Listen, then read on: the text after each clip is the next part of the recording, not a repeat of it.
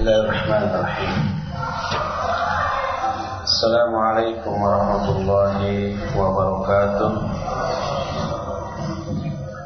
إن الحمد لله نحمده ونستعينه ونستغفره ونعوذ بالله من شرور أنفسنا وسيئات أعمالنا من يهده الله فلا مضل له ومن يضلل فلا هادي له وأشهد أن لا إله إلا الله وحده لا شريك له وأشهد أن محمدا عبده ورسوله. يا أيها الذين آمنوا اتقوا الله حق تقاته ولا تموتن إلا وأنتم مسلمون. أما بعد فإن أصدق الحديث كتاب الله وخير الهدي هدي محمد صلى الله عليه وآله وسلم وشر الأمور محدثاتها وكل محدثة بدعة وكل بدعة ضلالة وكل ضلالة في النار. Ikhwati fillah, azani Allah wa iyyakum baik.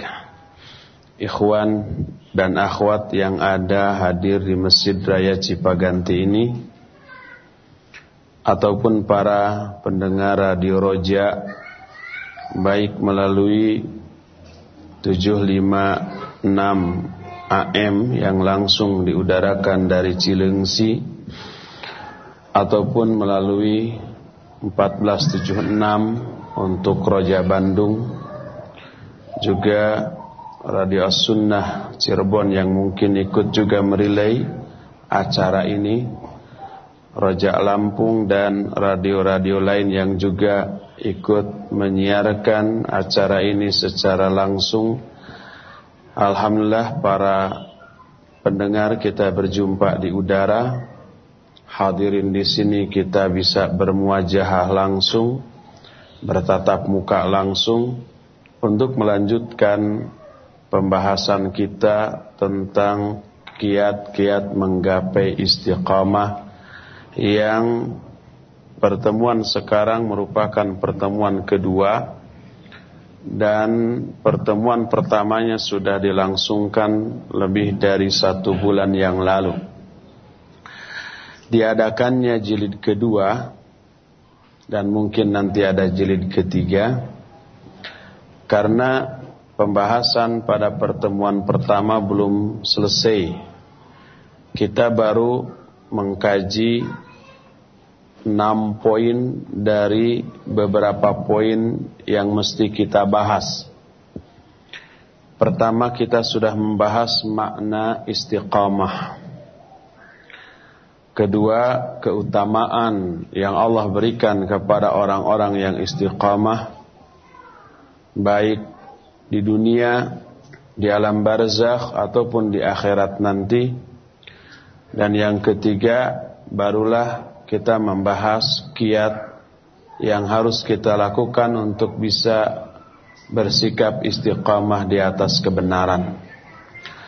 Ada enam poin yang sudah kita bahas. Pertama, al-iqbal alal Quran. Yaitu mencurahkan perhatian kepada Al-Quran. Dengan cara apa? Dengan cara dipelajari isinya. Dibaca, include di dalam poin yang ini. Sudah termasuk poin ini memperhatikan mempelajari sudah mencakup membaca isinya pastinya juga membaca lafadznya membaca juga maknanya tafsirannya lalu diyakini kebenarannya dalam hati dan diaplikasikan serta diajarkan kepada orang lain Nah, orang yang seperti itu dijamin orang itu akan istiqamah. Kenapa demikian? Sebab orang itu adalah orang yang sudah secara nyata, secara real menolong agama Allah Subhanahu wa taala. menolong agama Allah dengan cara melakukan sikap kepada sumber dari agama Allah itu dengan sikap-sikap yang tadi dijelaskan. Sumber agama Allah kan Al-Quran. Lalu kita mensikapi Al-Quran dengan beberapa poin yang disebutkan tadi mempelajari tentu saja dengan dengan membacanya, meyakini kebenaran isinya, mengamalkannya dan mengajarkannya. Maka itu adalah sikap yang merupakan perwujudan dari menolong agama Allah secara real. Sehingga agama Allah yang bersumber dari Al-Quran ini menyebar menjadi syiar dalam kehidupan manusia. Allah menjamin ya ayyuhalladzina amanu in tansurullaha yansurkum wa yuthabbit aqdamakum. Hai orang-orang yang beriman, apabila kalian menolong agama Allah, maka pasti Allah akan menolong kalian dan wa yuthabbit aqdamakum. Allah akan mengokohkan kalian. Akan membuat kalian ini sabat di atas kebenaran istiqamah di atas kebenaran. Oleh karena itu, memfokuskan perhatian kepada Al-Quran termasuk cara agung untuk bisa menggapai sikap istiqamah karena Allah lah yang akan membuat kita istiqamah sebagai balasan atas kebaikan kita berupa menolong agama Allah dan menolong agama Allah itu diwujudkan dalam bentuk memfokuskan perhatian kepada sumber dari agama Allah yaitu Al-Qur'anul Karim. Poin itu sudah kita jelaskan pada pertemuan yang lalu. Kedua, kiat untuk bisa menggapai istiqamah adalah iltizamu syar'illah wal amali soleh. Berpegang teguh kepada syariat Allah dan continue terus menerus dawam dalam melakukan amal soleh. Poin ini pun sudah kita jelaskan secara rinci pada pertemuan yang lalu. Ketiga, tadabburu qasasil anbiya wa dirasatuha litta'assi wal amal. Ketiga, mentadabburi, menelaah kisah-kisah para nabi dan mempelajarinya untuk dijadikan tauladan bagi kita untuk dijadikan pegangan dalam beramal. Ayat Al-Quran dan hadis-hadis Nabi Sallallahu Wasallam yang sahih tentang masalah itu beserta penjelasan dari kedua-duanya sudah kita terangkan juga. Keempat, eh ketiga keempat, keempat doa, berdoa agar kita ini diistiqamahkan di atas kebenaran. Jenis doanya juga sudah kita pernah ajarkan. Di antaranya adalah yang kita ambil dari ayat Al-Quran, Rabbana la tuzigh qulubana ba'da id hadaitana wa hab lana min ladunka rahmah innaka antal wahhab. Rabbana ya Allah, Rabb kami, La tuzigh qulubana jangan engkau sesatkan hati-hati kami. Ba'da id hadaitana setelah engkau memberi hidayah kepada kami. Ini doa secara dawam sebagaimana yang dijelaskan oleh Syekhul Islam Ibn Taimiyah rahimahullah kitab At-Tuhfah Al-Iraqiyah fil A'malil Qalbiyah. Doa ini oleh Abu Bakar As-Siddiq selalu dibaca dalam solat maghrib di rokaat ketiga seusai membaca Al-Fatihah. Seusai membaca Al-Fatihah rokaat ketiga disirkan kan? Beliau membaca doa ini Rabbana la tuzigh qulubana ba'da idh hadaitana wa hab lana min ladunka rahmah. Atau doa lain yang juga diambil dari Al-Qur'anul Karim Allah berfirman tentang doa yang ditujukan seorang mukmin Rabbana afrigh alaina sabran wa thabbit aqdamana. Ya Allah, anugerahkan kepada kami kesabaran dan wasabit akdamana istiqomahkanlah kami, langkah-langkah kami. Mantapkan langkah-langkah kami. Kalau dalam hadis yang sering dibaca oleh Nabi alaihi salatu wassalam, hadis sahih riwayat Imam At-Tirmidzi dari Anas bin Malik radhiyallahu an secara marfu' Nabi bersabda ya muqallibal qulub tsabbit qalbi ala dinik Wahai zat yang suka membolak-balikan hati, tetapkan hatiku di atas agamamu. Kenapa kita minta diistiqamahkan kepada Allah melalui doa? Sebab seperti yang juga sudah dijelaskan, istiqamah itu sebuah ibadah agung. Amal soleh yang luar biasa bernilai tinggi dan ibadah apa pun tidak mungkin bisa dilakukan oleh manusia tanpa hidayah dari Allah. Allah lah yang mengatur hati kita. Bukan diri kita yang menguasai hati kita. Kita tidak bisa mengatur hati kita, menguasai hati kita. Tidak. Karena Allah pun menyatakan antara diri kita sebagai manusia dengan hati kita itu disekat oleh Allah. Disekat itu dihalangi. Allah berfirman dalam Al-Anfal 24, "Wa'lamu annallaha yahulu bainal mar'i wa qalbi." Ketahuilah bahwasanya Allah menghalangi antara seseorang dengan hatinya. Sehingga setiap orang tidak bisa mengatur hati sekehendaknya, nggak bisa. Kalau setiap orang bisa mengatur hati sekehendaknya, nggak akan ada orang yang sedih. Udah aja atur hatinya, kondisikan hatinya sehingga senang terus, happy terus, bahagia terus gitu ya. Tapi karena manusia tidak diberi kemampuan oleh Allah untuk mengatur hatinya, maka kita tidak bisa seenak kita mengkondisikan hati kita. Tapi yang mengatur hati kita, membolak-balikan hati kita adalah Allah.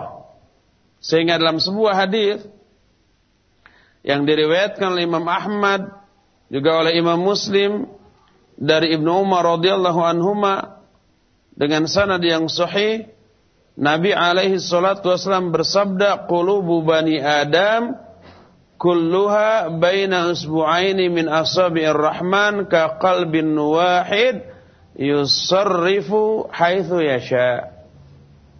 Hati-hati Bani Adam, hati-hati manusia semuanya itu berada di antara dua jari, di antara jari-jari Allah. Seperti satu hati. Lalu Allah bolak-balikan itu hati sekehendak dia, sekehendak Allah. Jadi yang membolak-balikan hati kita itu adalah Allah. Termasuk yang menyesatkan kita, yang memberi hidayah kepada kita adalah Allah. Siapa yang sudah diberi hidayah oleh Allah tidak akan bisa ada seorang pun yang menyesatkannya dan sebaliknya may yahdihillah fala mudhillalah wa may yudlil fala hadiyalah. Makanya mintalah agar kita istiqamah kepada Allah Subhanahu wa taala dengan doa. Itu poin yang keempat yang rincian dari penjelasan hal itu sudah kita terangkan pada pertemuan yang lalu. Kelima, zikrullah. Hebatnya zikrullah untuk sikap istiqamah luar biasa tuh. Jangankan dalam keadaan biasa. Dalam kondisi yang membuat siapa pun akan stres, Ketika dalam kondisi itu orang tersebut berzikir, kita berzikir, maka Allah akan anugerahkan kemantapan. Itu dalam kondisi yang luar biasa crowded, yang luar biasa apa? Kacau, yang luar biasa menegangkan dengan tingkat resiko yang super tinggi nyawa taruhannya. Kondisi apa itu? Kondisi perang. Kondisi perang itu kan kondisi yang luar biasa menegangkan, luar biasa kacau. Butuh pengerahan seluruh potensi kemampuan yang kita miliki untuk bisa selamat. Fisik ataupun psikis. Nah, dalam kondisi seperti itu, agar kita menang, Allah memerintahkan kita kaum mukminin untuk banyak berzikir. Padahal itu dalam kondisi super sibuk. Semua yang kita miliki sibuk saat itu. Fisik, tangan, kaki, kepala, mulut, semuanya sibuk itu. Kaki melangkah, loncat ke sana, loncat ke sini, lari ke sana, lari ke sini menghindari bacokan musuh gitu kan. Tangan juga tihot-hat gitu ya, sibuk. Menangkis, menyabat gitu kan, menghindar. Mulut juga teriak, mengingatkan kawan, awas tuh di belakangmu ada musuh, menghardik lawan dengan usap dengan ucapan ciat dan seterusnya gitu ya ketika perang. Sesibuk itu Allah tetap perintahkan kaum mukminin dalam kondisi perang untuk banyak-banyak berzikir kepada Allah. Lihat Al-Quran, surah Al-Anfal, Allah menyatakan, Ya ayuhalladzina amanu, Idza laqitumul ladzina kafaru zahfan Oh bukan itu. Ya ayyuhalladzina amanu idza laqitum fi'atan fathbutu wadhkurullaha katsira la'allakum tuflihun. Ya ayyuhalladzina amanu hai orang-orang beriman idza laqitumul ladzina kafaru zahfan Eh kok ke sana lagi, ke sana lagi. Ya ayyuhalladzina amanu, hai orang-orang yang beriman.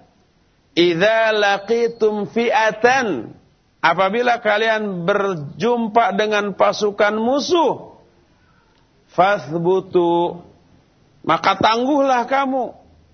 Kokohlah kamu, tegarlah kamu. Wadhkurullaha katsir dan berzikirlah kamu kepada Allah dengan sebanyaknya banyaknya berzikir la'allakum tuflihun agar kamu menang. Ini lihat pengaruh zikir. Akhwat di belakang yang ngobrol perhatikan pengaruh zikir dalam situasi yang crowded seperti itu, yang kacau balau seperti itu dalam kondisi perang, masih diperintahkan untuk berzikir, maka zikir itu melahirkan ketenangan yang akhirnya ber, ujung pada kemenangan. Lalakum tuflihun.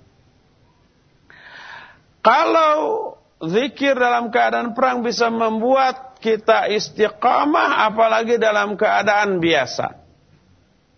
Oleh karena itulah maka zikir tidak diragukan termasuk salah satu di antara cara untuk bisa menggapai istiqamah. Terlebih ada jaminan Allah subhanahu wa ta'ala dalam hadis kudsinya Allah menyatakan kata Allah wa ana ma'ahu idza dzakaroni Aku akan selalu bersama dia. Aku akan selalu bersama hambaku selama hambaku itu berzikir kepadaku. Apa makna aku menyertai hambaku selama dia berzikir kepadaku? Sebelum dijelaskan nih ada jeda dulu pengumuman penting. Ikhwan atau ahwat pemilik mobil Xenia dengan nomor polisi D 1856HE 15 eh 1856HE dan kedua Karimun dengan nomor polisi D1772EM parkirnya mohon dipindahkan karena menghalangi yang punya rumah. Ah kayaknya di depan rumah nih. Sekali lagi Mobil Xenia D1856HE, Karimun D1772EM, parkirnya menghalangi pemilik rumah mohon dipindahkan. Apa yang dimaksud? Wa ana ma'ahu idza aku akan selalu menyertainya. Selama dia itu ingat berzikir kepadaku. Inilah yang kata para ulama disebut ma'iyah khasah. Penyertaan secara khusus dengan makna Allah menjaganya. Allah melindunginya. Allah mengokohkannya, menguatkannya, mengistiqamahkannya. Dan perlindungan Allah, penjagaan Allah, pertolongan Allah bantuan Allah untuk mengokohkan dan mengistiqomahkan dia itu dikarenakan dia berzikir kepada Allah Subhanahu wa taala. Jadi dari keterangan tadi jelas zikir itu merupakan amalan yang tidak diragukan lagi bisa menyebabkan seseorang bisa bersikap istiqamah. Itulah yang kelima. Dan lima poin yang tadi disebutkan rincian dari penjelasan yang sudah kita terangkan pada pertemuan yang lalu. Keenam, nah ini yang keenam ini baru terbahas sekilas, belum begitu mendalam karena panjangnya poin ini dan pentingnya. Karena panjang dan penting maka saat itu waktunya tidak memungkinkan untuk dilanjutkan maka dihentikan dan akan kita bahas mulai sekarang dengan catatan dengan syarat ahwat yang di belakang saya ini tidak ngobrol. Sebab obrolan ahwat itu seperti biasa kedengaran tuh ke saya. Apalagi ke ahwat sekelilingnya ya. Reuninya nanti ahwat setelah ngaji boleh reuni ngobrol ngalor ngidur silakan. Malu tuh sama pendengar radio Roja. Ternyata ahwat-ahwat Bandung lagi ngaji tuh suka ngobrol ya. Saya pikir di sini aja kata ibu-ibu di Jakarta kayaknya begitu tuh. Awat. Jangan ngobrol ya. Keenam, ini poin ini yang akan kita mulai kajiannya ya. Salah satu kiat untuk menggapai sikap istiqamah adalah al-hirsu ala ayaslukal muslimu tariqan sahihan. Nah, ini dia. Yaitu bersungguh-sungguh, bersemangat. Sungguh-sungguh atau semangat dalam hal apa? Sungguh-sungguh semangat dalam menelusuri jalan hidup yang lurus. Bersungguh-sungguh, jangan ala kadarnya. Jangan asal-asalan. Sudah mengaji teh ya sepekan dua kali atau tiga kali gitu ya. Datangnya suka telat, begitu hadir ngobrol lagi. Itu berarti ala kadarnya, nggak sungguh-sungguh. Kan sayang, waktu, tenaga, uang yang kita keluarkan selama ngaji itu Lalu sampai di sini bukan dipakai untuk mendengarkan secara sungguh-sungguh dan serius, eh dipakai ngobrol. Nanti salah faham. Dan kesalahpahaman ini bisa fatal loh akibatnya. Apa yang dimaksud dengan bersungguh-sungguh dalam menelusuri jalan hidup yang lurus? Apa yang dimaksud dengan jalan hidup yang lurus? Jalan hidup yang lurus maknanya adalah pemahaman yang benar tentang agama Islam ini. Satu-satunya agama yang diridhoi oleh Allah kan Islam ya. Inna dina indallahil Islam. Sungguhnya agama yang diridhoi di sisi Allah adalah Islam. Wa may yabdaghi ghairal islami ghairal islami dinan falai yuqbala minhu wa huwa fil akhirati minal khasir. Siapa orang yang mencari agama selain Islam, maka tidak akan diterima agama itu oleh Allah dan dia di akhirat termasuk orang-orang yang rugi. Jadi satu-satunya agama yang benar Islam, tidak ada lagi yang lebih benar. Atau menyamai kebenaran Islam atau mendekati kebenaran Islam, enggak ada satu-satunya. Tapi ada tapinya. Islam yang pasti benar ini wajib juga difahami dengan pemahaman yang benar. Sebab banyak orang memahami Islam secara salah. Karena cara memahaminya salah, kesimpulannya juga salah. Lahirlah kebidahan, lahirlah kekeliruan di dalam memahami Islam sehingga Islam yang ditelusurinya bukanlah Islam yang Allah turunkan kepada Nabi wasallam tapi Islam hasil rekayasa pikirannya sendiri.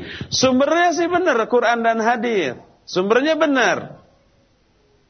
Tapi cara memahami Quran hadisnya yang keliru. Quran hadis itu sesuatu yang harus dikupas, dibongkar, dibuka, difahami dengan alat yang tepat. Apa alat yang tepat untuk membongkar mengupas, memahami Al-Quran dan hadis, ilmu alat, ilmu tafsir, ilmu hadis, dan ilmu-ilmu lainnya yang dibutuhkan dan semua itu membutuhkan kemampuan bahasa Arab yang memadai. Barulah kalau Islam atau apa pun dikupas dengan alat yang tepat, yang benar dilakukan oleh ahlinya, baru menghasilkan pemahaman Islam yang lurus. Samalah dengan mengupas apa pun termasuk benda real yang nyata umpamanya ya. Mengupas mangga harus dengan alat yang pas, pisau dengan ukuran yang tidak terlalu besar, tidak terlalu kecil gitu ya. Tajam oleh ahlinya. Baru yang harus dibuangnya terbuang yaitu kulitnya dan bijinya. Yang harus termakannya bisa benar-benar termakan yaitu dagingnya, daging buahnya gitu kan. Tapi coba kalau mangga itu dikupas bukan dengan alatnya, dikupas dengan gergaji umpamanya ya. Dikupas dengan palu gitu ditakolan atau pejet. Dagingnya hancur. Gimana cara makannya? Digorogotan akhirnya ya. Di Gorogotan itu gak ada terjemahannya dalam bahasa Indonesia. Digerogoti, ada digerogoti. Akhirnya banyak yang terbuang, yang harusnya kemakan terbuang, yang harusnya dibuang kemakan kulitnya gitu ya. Nah, segala hal yang dikupas bukan oleh alatnya dan bukan oleh ahlinya pasti akan keliru. Termasuk juga ajaran Islam. Oleh karena itulah maka wajib ajaran Islam ini difahami dengan cara yang benar. Dengan alatnya yang benar oleh orang yang ahlinya dalam masalah itu.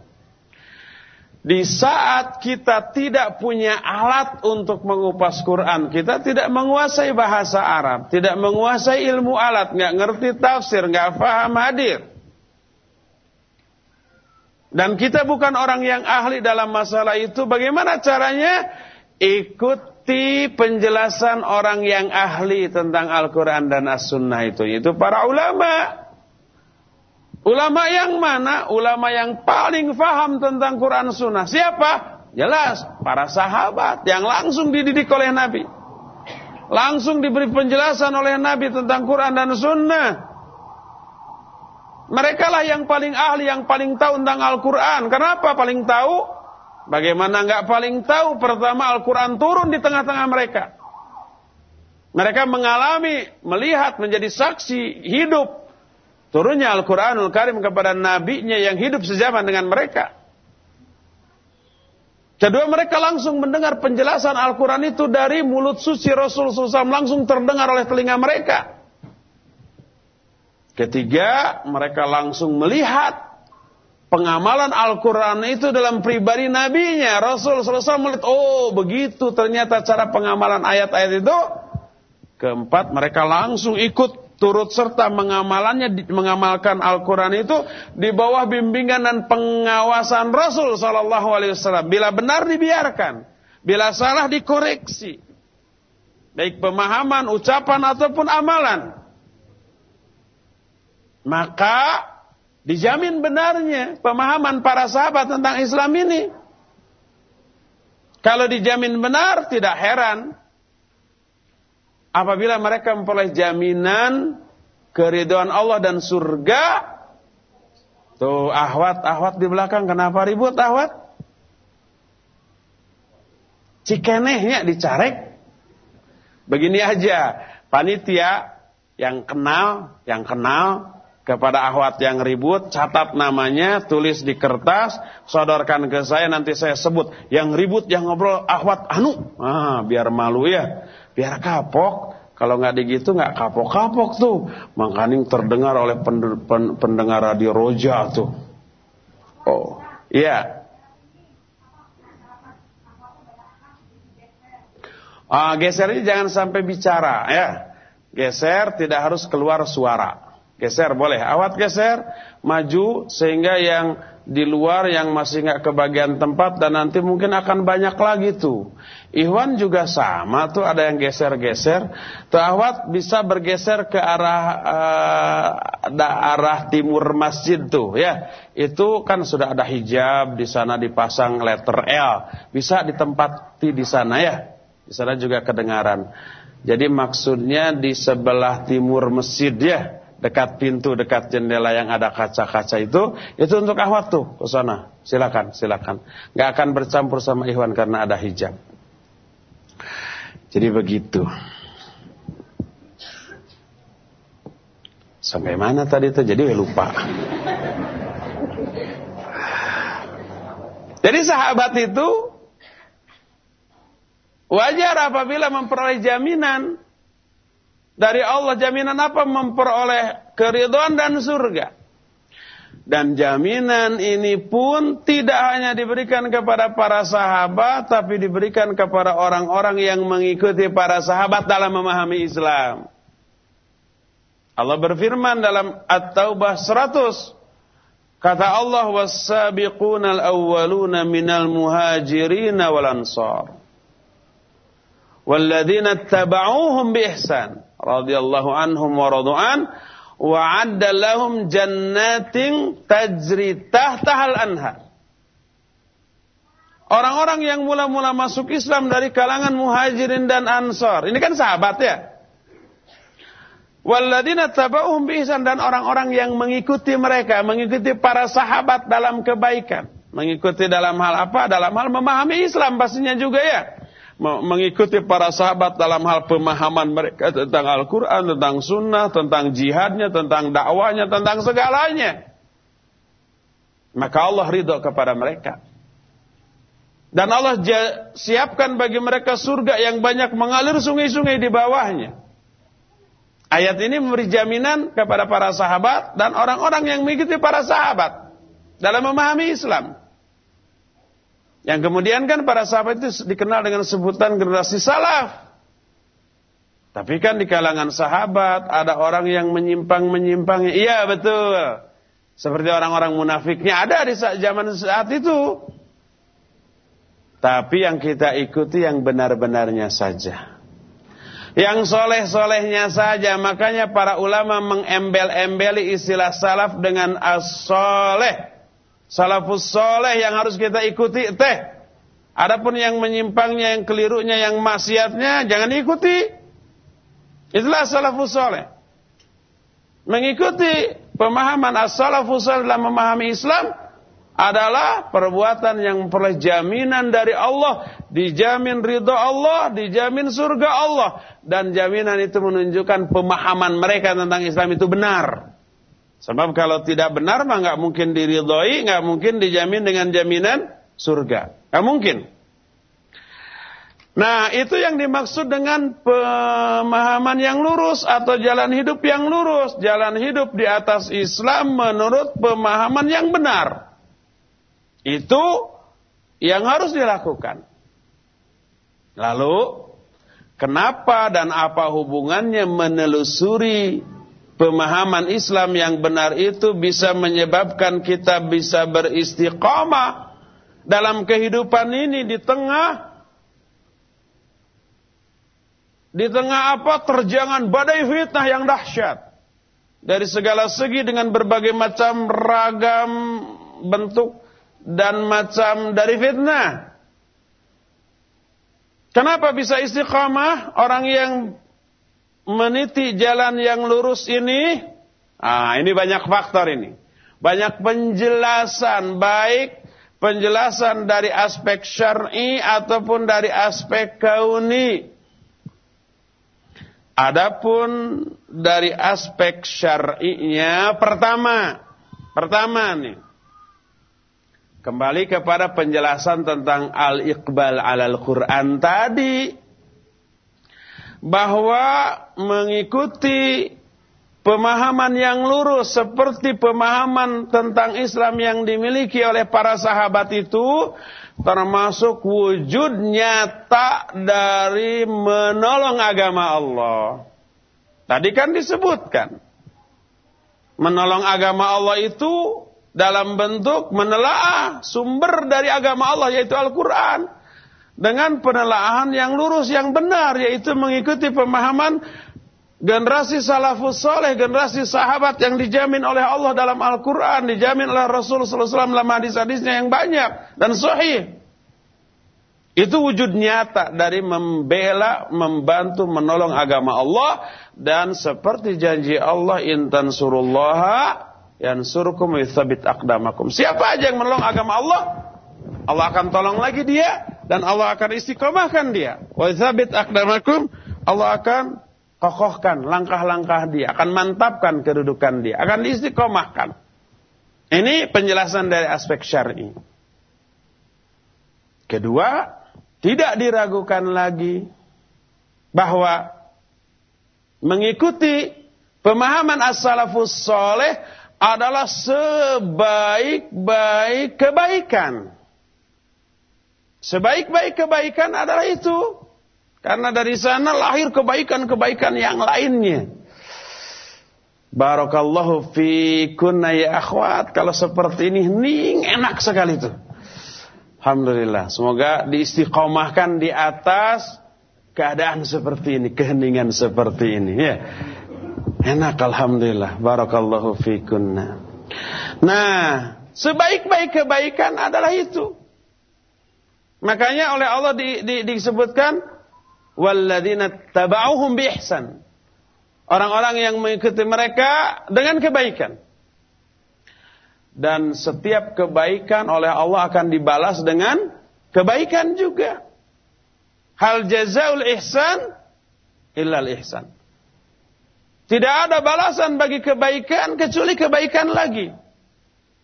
Al jazau min jinsil amal bahwa balasan itu akan sesuai dengan jenis amalan. Amalan baik dibalas dengan baik. Amalan buruk dibalas dengan buruk. Nah semua amalan baik oleh Allah akan diberi balasan kebaikan berupa hidayah untuk melakukan kebaikan-kebaikan yang lainnya. Oleh karena itulah maka coba lihat contoh ya, contoh salah satu kebaikan dengan balasan kebaikan pula oleh Allah yang disebutkan di dalam salah satu hadis sahih riwayat Imam Bukhari dan Imam Muslim dalam dua kitab sahihnya Rasul SAW bersabda alaikum bisidqi. Fa inna sidqi yahdi ilal birri wal birra yahdi ilal jannah alaikum bisidqi wajib kalian bersikap jujur Jujur kebaikan. Fa inna sidqa yahdi ilal birri karena kejujuran itu yahdi. Yahdi itu memberi hidayah, mengundang turunnya hidayah. Kejujuran itu mengundang turunnya hidayah. Hidayah untuk apa? Ilal birri, untuk berbuat kebaikan yang lainnya selain kejujuran. Maknanya kejujuran merupakan kebaikan yang oleh Allah akan dibalas dengan kebaikan lagi berupa turunnya hidayah untuk melakukan kebaikan yang lainnya. Dari sinilah kita mengetahui bahwa kebaikan yang dilakukan oleh seseorang bisa menyebabkan orang itu bisa istiqamah di atas kebaikan karena Allah akan memberikan hidayah kepada orang itu untuk melakukan kebaikan-kebaikan lainnya setelahnya. Sehingga terus kontinu dalam kebaikan. Oleh karena itu, Al-Imam Ibn Rajab Al-Hambali rahimahullah dalam kitab Lataiful Ma'arif, dalam bab wazifatu syahri syawal, beliau menjelaskan, para sahabat zaman dahulu itu kalau malam harinya mereka melakukan tahajud, siangnya itu otomatis mereka melakukan saum.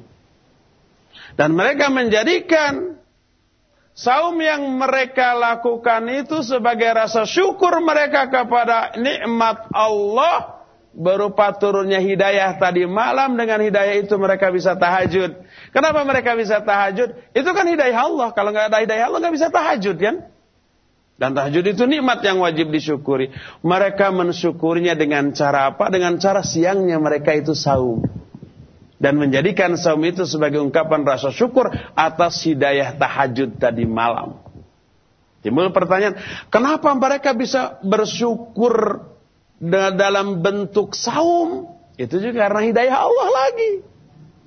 Terus dan terus begitu. Satu amalan kebaikan mengundang hidayah Allah untuk melakukan kebaikan-kebaikan yang lainnya. Akhirnya apa? Dia continue di atas kebaikan dalam arti istiqamah di atas kebaikan.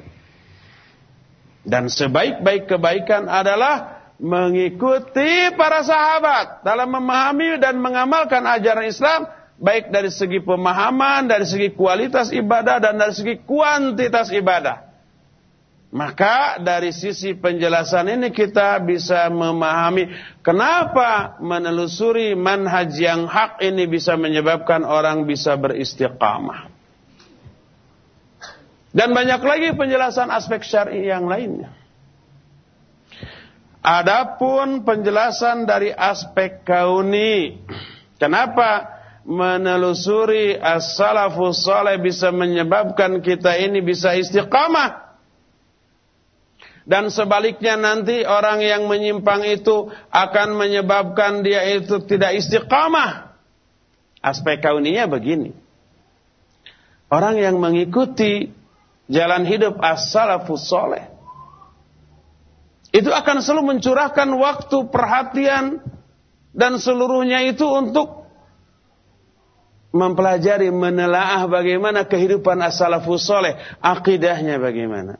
Ya, akhlaknya bagaimana, ibadahnya bagaimana, pemahaman mereka tentang Quran bagaimana, tentang hadis bagaimana, tentang bermuamalah dengan sesama muslim bagaimana? Tentang muamalah dengan ahlul bid'ah bagaimana? Dengan ahli maksiat bagaimana? Dengan orang-orang kafir, orang-orang musyrik bagaimana? Ditelaah agar apa? Agar dirinya itu dianggap sesuai dengan pemahaman dan pengamalan generasi salafus soleh. Nah orang yang seperti ini bagaimana tidak akan istiqomah tuh? Pertama dia terus hidupnya di di khidmah, di, diabadi, diabdikan untuk ilmu. Yang keduanya ilmu yang dia pelajari secara rutin kontinu itu mempengaruhi besar terhadap pola fikir dan hatinya serta tindakannya. Oh, pantas kalau begitu dia itu bisa istiqomah. Karena apa? Para sahabat yang mereka pelajari, yang mereka jadikan panutan, ikutan itu semuanya istiqomah tuh. Dan seterusnya dan seterusnya. Kebalikan dari hal ini adalah Orang yang tidak berpegang teguh kepada akidah dan manhaj serta pemahaman para salafus soleh, orang itu akan sering tergelincir tuh. Tergelincir ke dalam kesalahan dalam pemahaman dalam memahami Islam, tergelincir ke dalam kebidahan, ke dalam kesesatan, bahkan tidak mustahil tergelincir dalam kekufuran dan perbuatan syirik. Kenapa? Pertama, Allah yang menyatakan demikian dalam Al-Quran. Ayat mana? Uh, banyak. Salah satunya Allah menyatakan falyahdharil ladzina yukhalifuna an amrihi an tusibahum fitnah au yusibahum adzabun alim. Hendaklah Orang-orang yang menyelisihi sunnah Rasul itu, tidaklah dia takut. Takut apa? Antusibahum fitnah. Takut bahwa mereka itu akan ditimpa fitnah. Au yusibahum adabun alim. Atau takut mereka akan ditimpa dengan adab yang sangat pedih. Dua ancaman dalam ayat ini bagi orang-orang yang menyimpang dari sunnah Rasul Sallallahu Alaihi Wasallam. Otomatis kalau menyimpang dari sunnah Rasul, menyimpang pula dari pemahaman para sahabat atau ya. Sebab para sahabat mah wujud nyata dari hasil pembinaan Rasul Sallallahu Alaihi Wasallam Sehingga pemahaman akidah, pengamalan, dakwah, jihadnya para sahabat pasti mengikuti apa yang mereka terima dari ajaran Rasulullah SAW kepada mereka. Sehingga kalau orang menyimpang dari sunnah Rasul pasti juga menyimpang dari sunnah para sahabat. Maka orang yang seperti itu akan diberikan dua ancaman. Pertama ditimpa fitnah di dunia dan yang kedua adab yang pedih di akhirat. Timbul pertanyaan, apa yang dimaksud fitnah yang akan ditimpakan kepada orang-orang yang menyimpang itu? Abu Bakar pernah bertanya, Atadruna mal fitnah? Tahu nggak kalian apa fitnah itu? Dia langsung menjelaskan, al fitnah tuhuna azzair. Fitnah yang dimaksudnya adalah kesesatan. Digelincirkan hatinya kepada kesesatan oleh Allah Azza wa Jalla. Kesesatan kepada kebidahan, bahkan kepada kufur dan mungkin saja syirik. Allah yang mengatur hati mereka. Karena apa? Karena mereka sudah salah sebelumnya, yaitu menyimpang dari tuntunan Rasul. Karena salah, maka Allah akan membalas kesalahan itu dengan kesalahan lainnya. Disimpangkan lagi hatinya oleh Allah. Falamma zagu Lihat dalam surah As-Safi ayat yang keberapa?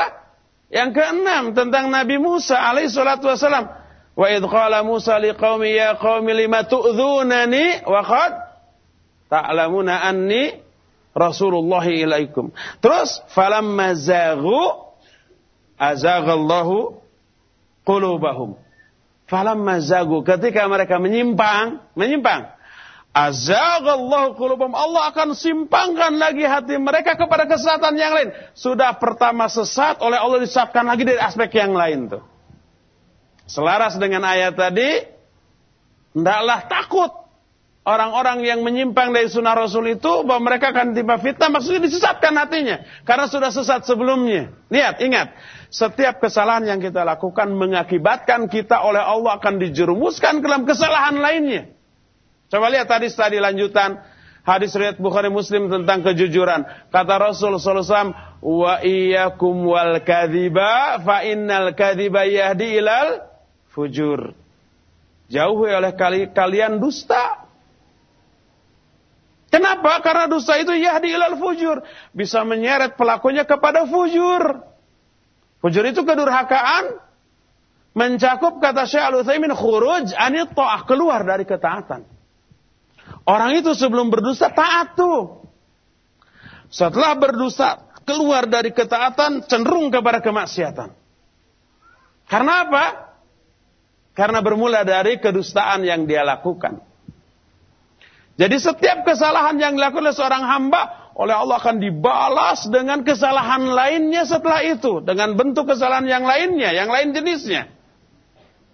Oleh karena itu, kewajiban setiap muslim untuk mengikuti para sahabat dalam memahami Islam yang tertuang dalam Al-Quran dan As-Sunnah berakibat apabila kewajiban ini tidak dilaksanakan artinya menyimpang Allah akan sesatkan lagi orang itu ke jalan kesesatan lainnya.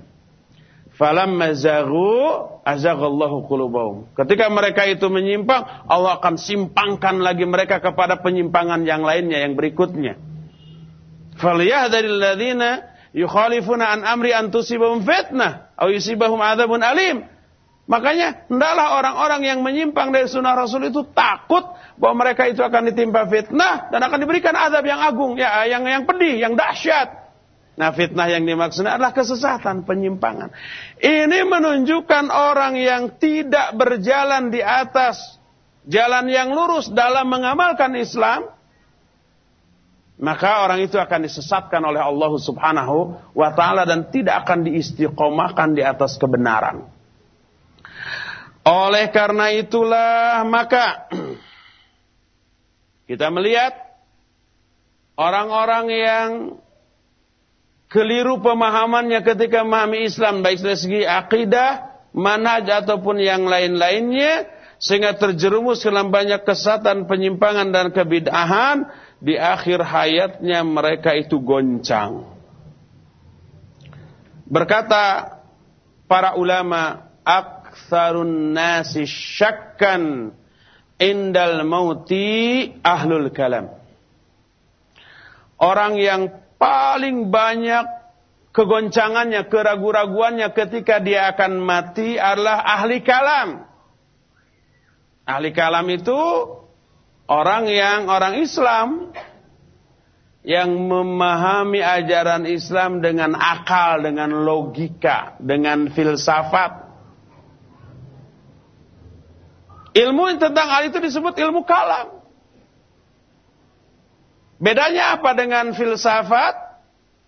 Dengan para filsuf, apa beda para filsuf dengan ahli kalam? Bedanya, kalau filsuf kan kafir, ateis. Mereka berangkat dari keraguan-raguan tentang sesuatu, lalu dicari argumentasi-argumentasi berdasarkan akal, lalu didapatlah keyakinan berdasarkan akal.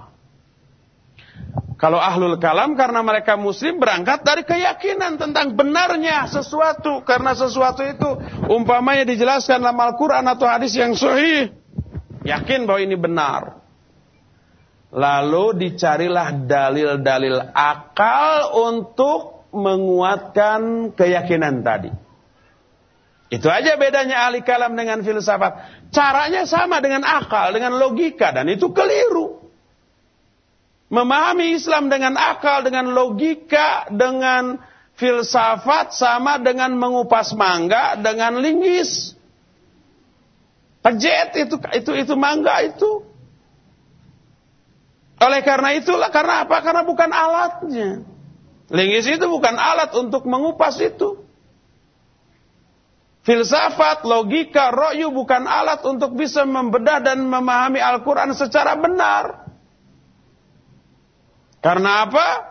Karena Islam didasarkan pada wahyu, pada Quran dan Sunnah, bukan pada akal.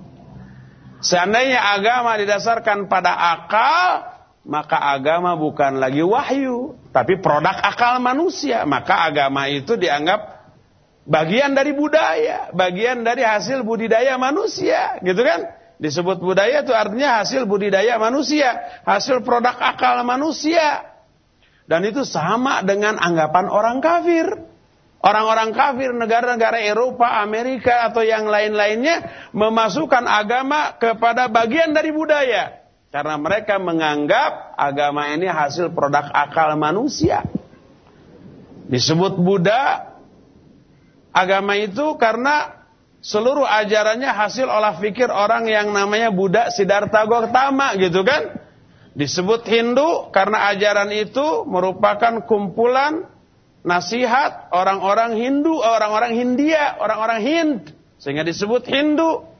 Konghucu itu nama orang yang dengan filsafatnya dia banyak memberikan wejangan, nasihat kepada orang, ajaran moral yang lalu dianggap sebagai bagi sebagai sesuatu yang sama dengan agama, lalu agamanya disebut dengan agama apa? Konghucu, bahasa merekanya Konfusius, Kon, Konfusius. Jadi bahasa lidah kita kan menjadi Konghucu gitu kan. Agama Zoroaster dari Zarathustra. Nah, Islam nama Islam itu tidak dikaitkan dengan nama nabinya, enggak. Islam tetap Islam, nama nabinya Muhammad. Tapi dasar orang kafir ya, tetap menganggap Islam itu produk olah fikir orang yang namanya Muhammad. Sehingga Islam itu di mereka disebut dengan sebutan Muhammadanism. Isme Muhammad. Pemahaman Muhammad. Padahal bukan. Islam itu bukan produk akal seseorang yang namanya Muhammad sallallahu alaihi wasallam bukan. Islam itu wahyu.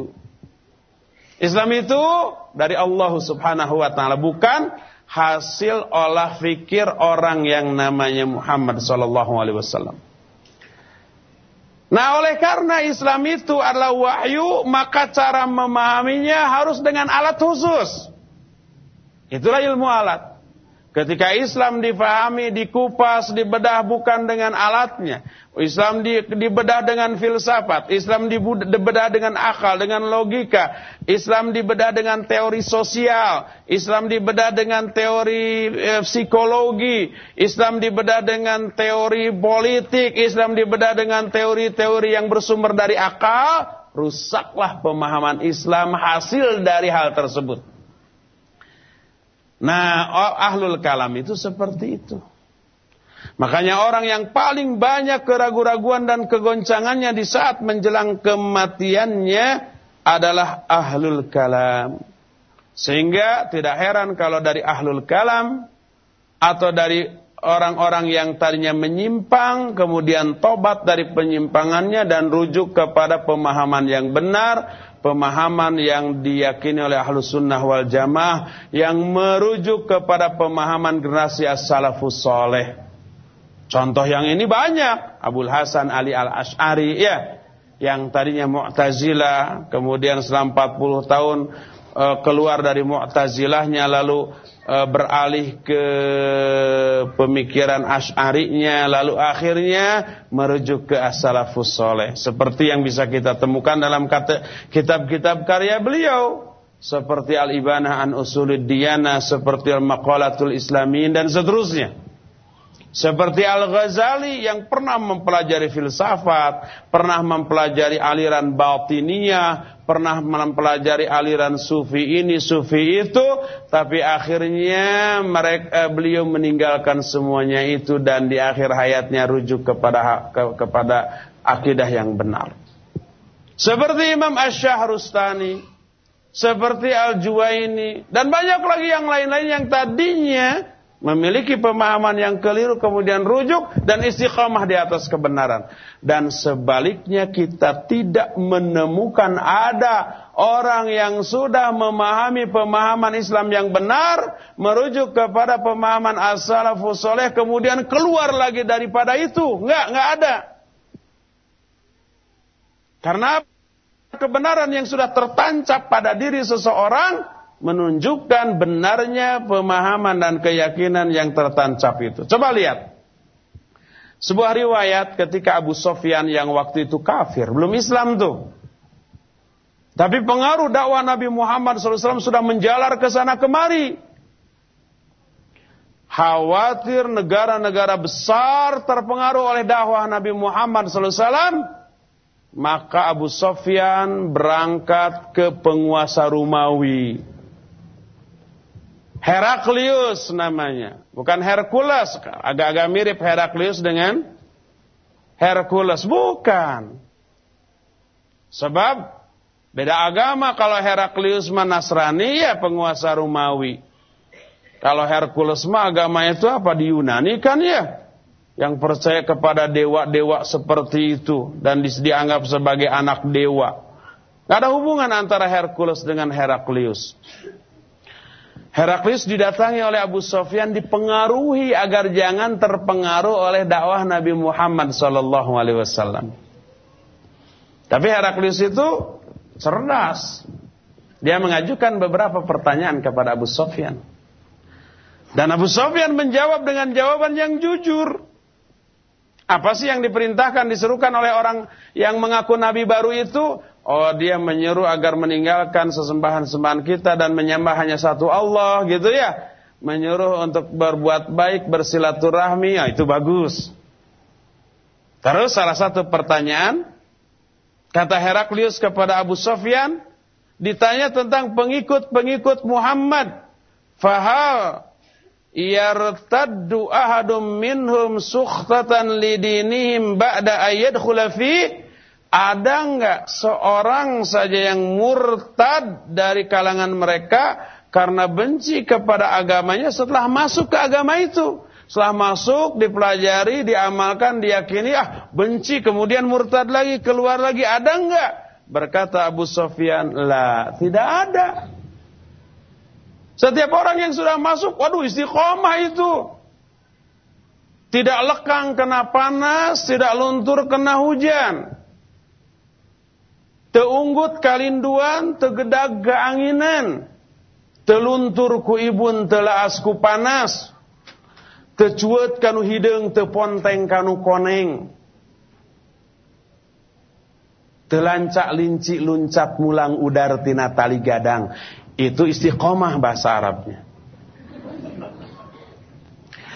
Apa kata Abu, eh, kata Heraklius?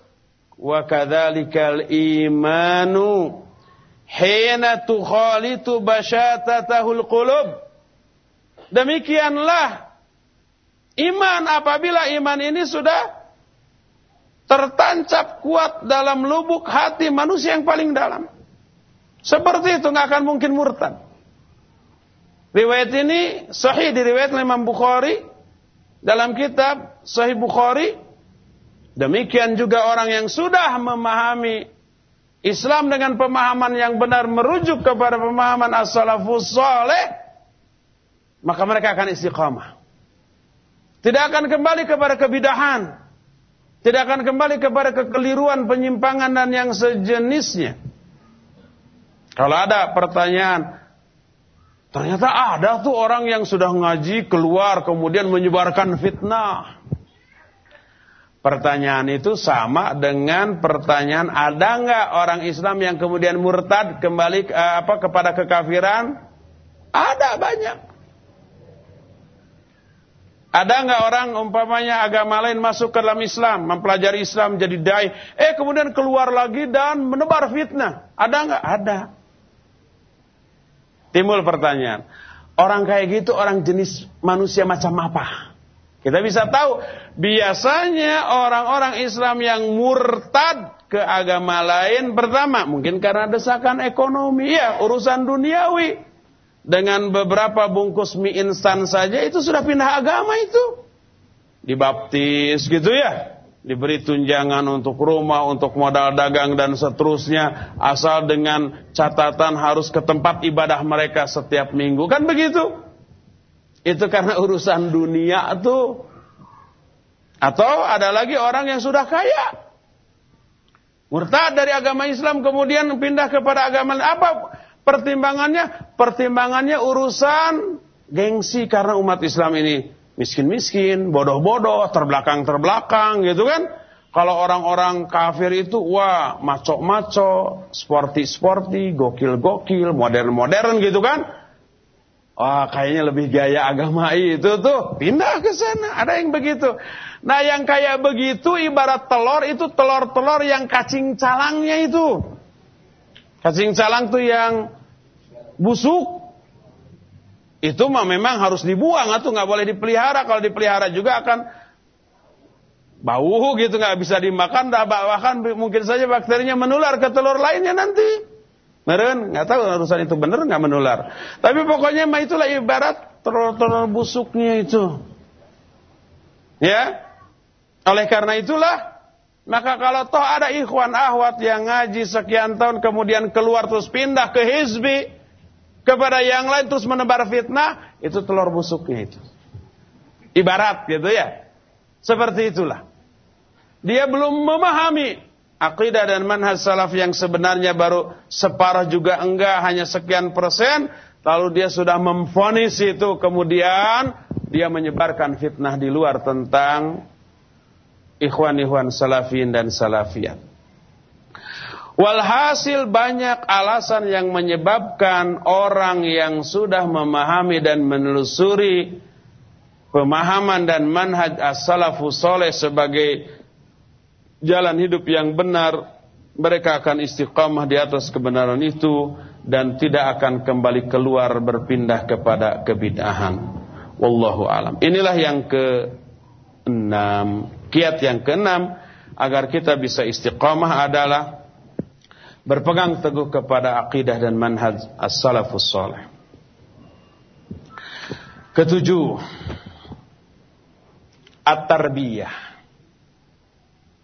Yang bisa menyebabkan seseorang istiqamah adalah tarbiyah. Pembinaan, pendidikan. Tarbiyah yang bagaimana? Tarbiyah yang mencakup empat hal. Pertama tarbiyah imaniyah. Kedua tarbiyah ilmiah. Ketiga, tarbiyah wa'iyah. Dan keempat, tarbiyah mutadarrijah. Empat ini. Ini yang bisa menyebabkan seseorang istiqamah. Apa yang dimaksud dengan tarbiyah imaniyah? Pendidikan iman dengan cara diajari tauhid yang bisa menghidupkan hati sehingga tertanam sikap khauf, raja, mahabbah, tawakal, ikhlas dan yang lain-lainnya. Allah berfirman dalam Al-Quran Surah yang tadi dibacakan tengah-tengahnya Tidak dari awalnya Ini dari awalnya yaitu Al-Anfal ayat ke-24 Allah berfirman Ya ayyuhalladzina amanu stajibu lillahi walir rasuli idza da'akum lima yuhyikum. Baru setelah itu wa'lamu annallaha yahulu bainal mar'i wa qalbi. Ya ayyuhalladzina amanu stajibu lillahi walir rasuli. Hai orang-orang yang beriman penuhilah seruan Allah dan Rasulnya Idza da'akum lima yuhikum bila Allah dan Rasulnya menyeru kalian kepada apa-apa yang menghidupkan kalian. Apa yang dimaksud mengajak kalian kepada apa-apa yang menghidupkan kalian? Bukankah kita sudah hidup? Maknanya yang bisa menghidupkan hati. Badan hidup tapi hati bisa mati loh. Dan hidupnya hati adalah bila hati itu diberi konsumsi dan nutrisi yang bermanfaat. Samalah dengan badan. Badan kalau nggak dikasih makan, lemas, sakit, dan berakhir bisa mati. Hati juga begitu, butuh nutrisi, butuh konsumsi agar hidup dengan sehat dan kuat. Apa nutrisi dan konsumsi hati? Ini nih. Al-Quran dan As-Sunnah. Ilmu. Dari sana nanti muncul khauf, roja, mahabbah, tawakal, ikhlas, dan lain-lain. Dari amalan-amalan hati yang wajib bagi kita sebagai seorang muslim. Sehingga idza da'akum lima yuhyikum seru, penuhi seruan Allah dan Rasulnya bila Allah dan Rasulnya menyeru kalian mengajak kalian kepada apa-apa yang menghidupkan kalian maksudnya mengajak kalian kepada Al-Quran dan As-Sunnah. Karena Al-Quran dan As-Sunnah yang bisa membuat hati ini hidup. Oleh karena itu Allah sendiri mengistilahkan Al-Quran dengan istilah ruh. Karena memang fungsinya seperti ruh. Apa fungsi ruh? Menghidupkan badan yang tadinya mati. Sebegitu ruh ditiupkan, dimasukkan, hiduplah badan itu. Allah berfirman, "Wa kadzalika auhayna ilaika ruhan min amrina." Demikianlah kami telah wahyukan kepadamu hai Muhammad ruh dari sisi kami. Yang dimaksud kami wahyukan ruh artinya kami wahyukan Al-Qur'an. Dan Al-Qur'an disebut dengan sebutan ruh karena fungsinya sama dengan roh. Menghidupkan. Menghidupkan apa? Hati. Oleh karena itulah maka orang yang hatinya kosong dari Al-Quran, dari Sunnah, dari ajaran Islam, orang itu hatinya mati. Sebaik syair yang dikutip oleh Imam Ibnul Qayyim Az-Zawziyah dalam kitab Madaris Sarikan menyatakan, laisa man mata fastaraha bimayyitin fastaraha bimayyitin innamal maitu maitul ahya bukanlah orang yang mati adalah orang yang mati dalam keadaan berbahagia karena hatinya dipenuhi oleh iman. Tapi orang yang mati adalah orang yang mati di saat raganya masih hidup. Raganya masih hidup tapi hatinya sudah mati. Hatinya kosong dari ilmu, hatinya kosong dari Quran Sunnah, hatinya kosong dari iman, hati itu mati. sehingga raganya menjadi kuburan sebelum dia dikuburkan. Raganya yang masih hidup sudah menjadi kuburan bagi hatinya yang sudah mati sebelum raganya itu mati dan dikuburkan. Raganya sudah menjadi kuburan sebelum dia dikuburkan. Nah, itu menunjukkan wajibnya kita berupaya menghidupkan hati. Bagaimana caranya agar hati ini hidup? Lakukan tarbiyah imaniyah. Tarbiyah imaniyah yang bisa menghidupkan hati dengan cara masukkan Al-Quran dan As-Sunnah ke dalam hati.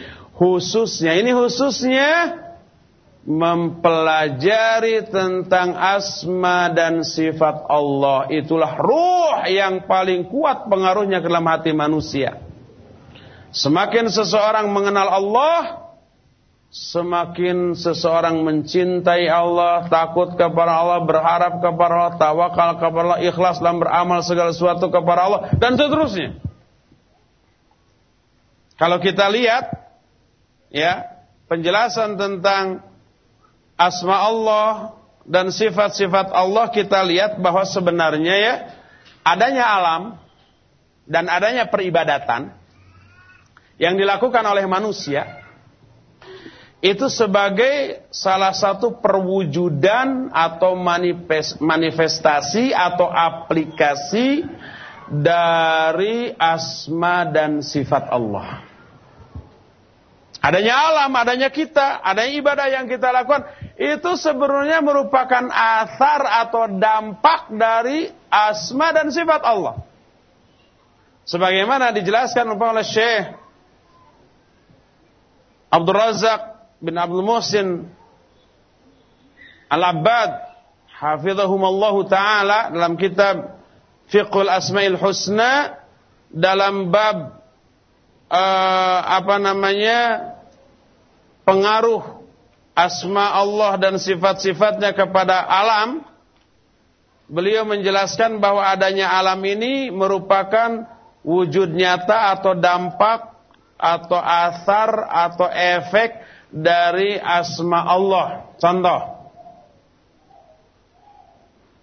Salah satu di antara nama sekaligus sifat Allah adalah Khaliq. Apa arti Khaliq? Pencipta. Nama dan sifat ini yaitu Khaliq mengharuskan adanya apa? Ciptaannya. Kalau nggak ada ciptaannya bagaimana Allah bisa disebut Pencipta. Allah pencipta. Mana penciptaannya? Nggak ada. Oh, bagaimana tidak bisa disebut pencipta ya? Umpah orang ini pelukis tuh hebat pelukisnya. Oh ya, ya. Mana lukisannya? Nggak ada, belum ada. Bagaimana dia bisa disebut pelukis kalau nggak ada karyanya ya? Orang ini ya kaya, ya dermawan tuh. Masa iya? Mana kekayaannya? Nggak ada. Bagaimana dia disebut orang kaya? Dia dermawan, siapa aja yang sudah diberi orang oleh oleh dia. Nggak ada, nggak ada satupun yang diberi. Bagaimana dia bisa disebut dermawan ya? Oleh karena itu nama dan sifat Allah mengharuskan adanya bukti dari nama dan sifat Allah. Contoh, contohnya tadi nama dan sifat Allah Khalik pencipta. Nama ini mengharuskan ada ciptaannya. Apa? Ciptaannya mana? Kita ini, alam ini. Sehingga alam ini termasuk kita di dalamnya merupakan efek atau boleh juga perwujudan aplikasi, manifestasi dari nama dan sifat Allah Al-Khalid. Adanya alam ini termasuk kita adalah efek dari nama dan sifat Allah Subhanahu wa taala. Demikian juga Allah Ar-Raziq, Allah Al-Mudabbir, Allah itu umpamanya uh, apalagi Malik umpamanya Allah raja, Allah penguasa, Allah pengatur, Allah pemberi rizki. Itu nama dan sifat Allah. Nama dan sifat Allah itu mengharuskan adanya pihak yang diberi rizki. Pihak yang diatur, pihak yang dikuasai, pihak yang dirajai. Siapa yang diberi rizki, yang diatur, yang dirajai? Ya kita semua alam beserta seluruh makhluknya. Makanya alam beserta seluruh makhluknya dan termasuk kita semuanya termasuk bukti nyata, efek atau perwujudan dari asma dan sifat Allah Subhanahu wa taala. Makanya semakin seseorang mengenal Allah, semakin seseorang mendalami tentang asma dan sifat Allah, semakin kenal dia kepada Allah, semakin tinggi rasa takut, tinggi rasa cinta, tinggi rasa roja, tawakal dan seterusnya kepada Allah Subhanahu wa taala, maka semakin hiduplah hatinya. Ini pertama tarbiyah imannya. Dengan mempelajari tauhid tentang keimanan. Maka mempelajari tauhid, mempelajari akidah, mempelajari tentang masalah keimanan, mempelajari syariat Allah Subhanahu wa taala adalah perkara yang bisa menyebabkan kita istiqamah. Inilah yang disebut dengan tarbiyah imaniyah. Ini yang pertama. Kedua tarbiyah ilmiah. Apa makna tarbiyah ilmiah? Maknanya adalah semua ucapan, keyakinan, amalan itu didasarkan pada ilmu. Bukan ikut-ikutan. Bukan tuturut munding. Tuturut munding itu ikut-ikutan kayak kebo. Munding itu kerbau. Coba kerbau badannya gede. Tanduknya juga tajam dan gede serta kuat gitu ya.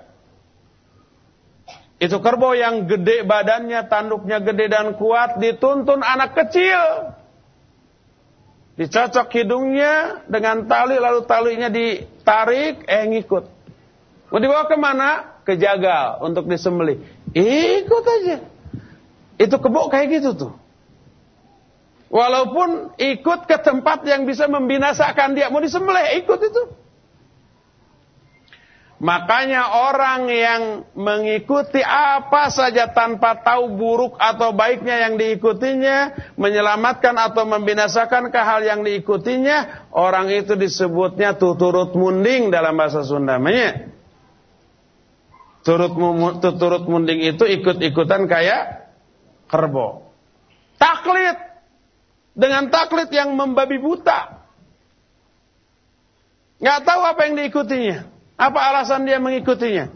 Apakah kalau kita ikuti menyelamatkan atau mencelakakan kita nggak peduli? Itulah taklid. Taklid lahir dari kebodohan. Lahir dari ketidaktahuan. Dan itu sikap yang membahayakan dirinya, membinasakan dirinya. Agar tidak demikian, maka dibutuhkan tarbiyah ilmani, ilmaniah. Tarbiyah ilmiah bukan ilmaniah. Kalau ilmaniah sekuler. Tarbiyah ilmiah artinya pendidikan keilmuan dengan mana al-qa'imatu 'ala dalil sahihi al-munafiyatu lit-taqlid. Artinya tarbiyah ilmiah itu menjadikan orang itu tegak di atas dalil yang benar dan terhindar dari sikap taklid buta yang akan mencelakakan yang akan membuat dia binasa. Nah, seperti ini juga perlu tarbiyah ilmiah ini. Keilmuan dengan cara belajar ilmu tentang syariat Allah Azza wa Jalla. Maka dengan belajar kita tidak akan mudah tertipu. Adapun orang bodoh kita beri beberapa contoh. Kita beri beberapa contoh orang yang bodoh mudah tertipu karena kebodohannya. Contoh umpamanya. Kalian berapa kali sholat sehari semalam? Kita jawab lima. Kata orang itu yang pinter tapi kebelinger. Menurut Al-Quran tiga kali loh dalam sehari. Ini ayatnya.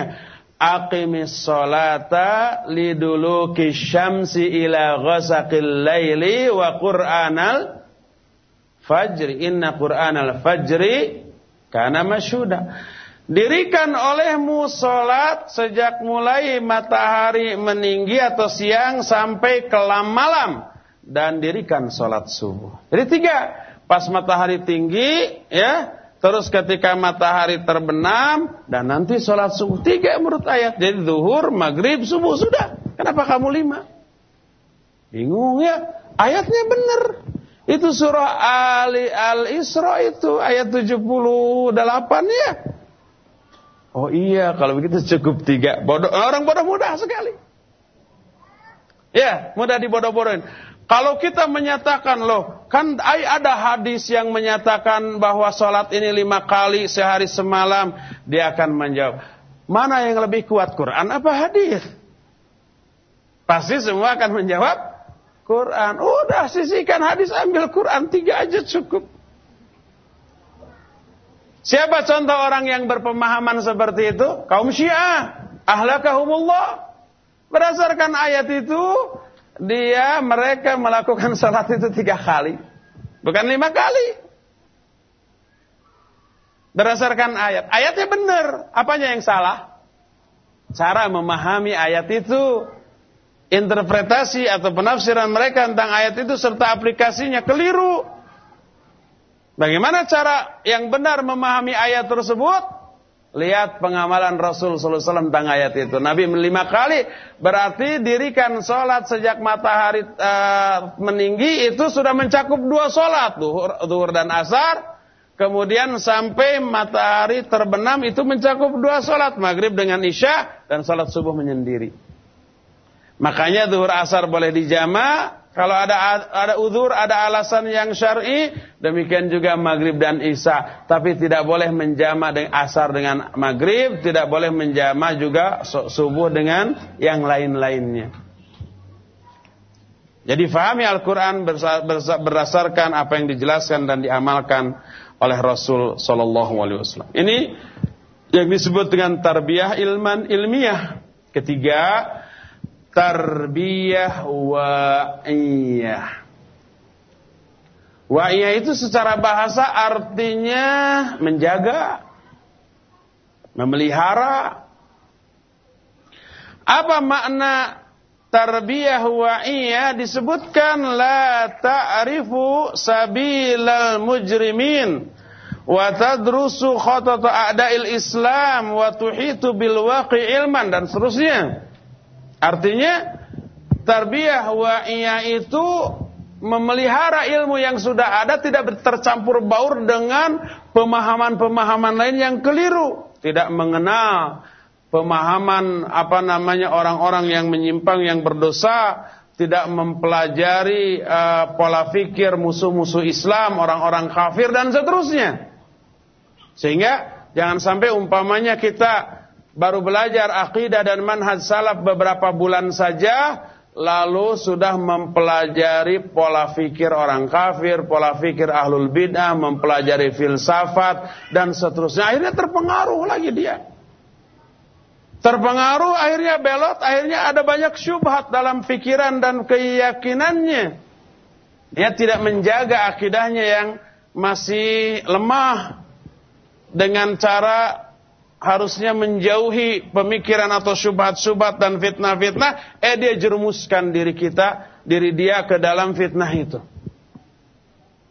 Baru belajar sebulan, dua bulan, setahun, dua tahun tentang akidah dan manhaj salaf, sudah melibatkan diri dalam fitnah dalam masalah dakwah, fitnah menuduh itu, menuduh ini, ke ustad anu, ke ustad itu. Waktunya sibuk untuk itu. Disebar dalam internet tulisan dan seterusnya. Menuduh uh, seseorang dengan tuduhan-tuduhan palsu yang diada-adakan. Akibatnya apa? Akibatnya dia termasuk penyebar fitnah secara aktif. Penyebar virus fitnah. Banyak orang yang terkena dengan fitnahan ini. Nah yang seperti itu hindarkan diri kita. Jangan terjunkan diri kita menyibukkan menghabiskan waktu untuk menelaah kesesatan, kejelekan, pe, e, penyimpangan orang dengan tidak memperhatikan dirinya sendiri, dengan melupakan kita dalam mempelajari akidah manhaj yang benar menurut ilmu yang benar. Akibatnya pikiran kita teracuni, benci ke sana, benci ke sini, menghujat itu, menghujat ini, tapi dia tidak ngacak tentang dirinya sendiri. Itulah tarbiyah al-wa'iyah, al-wa'iyah dan yang keempat at-tarbiyah al-mutadarrijah, pembinaan yang tadarruj yang bertahap. Ingat, pembinaan itu tidak instan. Bukan mie instan. Saat itu beli, saat itu dimasak, saat itu juga bisa dimakan. Hari itu juga bisa keluar lagi. Itu bukan pembinaan, itu masak mie instan itu. Jadi harus tadarruj, harus bertahap sedikit demi sedikit latar kabunna tobakon antobak. Kalian ini akan meningkat setahap demi setahap, sedikit demi sedikit, setangga demi setangga. Dari pembinaan yang tadarruj ini lahir sikap istiqomah yang luar biasa. Coba lihat contoh. Apa sih yang menjadi penyebab istiqomahnya para sahabat ketika di Mekah pada saat siksaan, deraan, intimidasi dari orang-orang kafir begitu dahsyat menimpa mereka. Bagaimana Bilal bin Rabah, bagaimana Khabbab bin Al-Ath, bagaimana Mus'ab, bagaimana keluarga Yasir, termasuk Amr bin Yasir, dari kalangan mustad'afin mereka bisa tahan istiqomah di atas siksaan yang dahsyat. Mungkinkah istiqomah itu didapat secara instan? Saat itu masuk Islam, saat itu langsung istiqomah? Tidak. Contoh. Kita ambil seorang figur sahabat utama namanya Khabbab bin, Al-Art radhiyallahu an, dia seorang pandai besi. Dia didatangi oleh tokoh-tokoh kafir Quraisy ke tempat dia membuat alat-alat dari besi, dia dipaksa untuk keluar dari Islam, dipaksa untuk menghina Islam, menghina Nabi Muhammad SAW. Dia tidak mau. Dia diancam, dia dipegang, diikat. Salah seorang di antara mereka mengambil besi yang membara di tungku perapian. Diambil dengan alat ya, dengan tidak dengan tangan langsung dengan alat lalu diletakkan di punggung sahabat Khabbab ini. Kebayang bagaimana sakitnya panasnya ya. Kedoliman yang mereka lakukan sampai pada taraf melebihi dari hal itu. Apakah dengan itu dia murtad?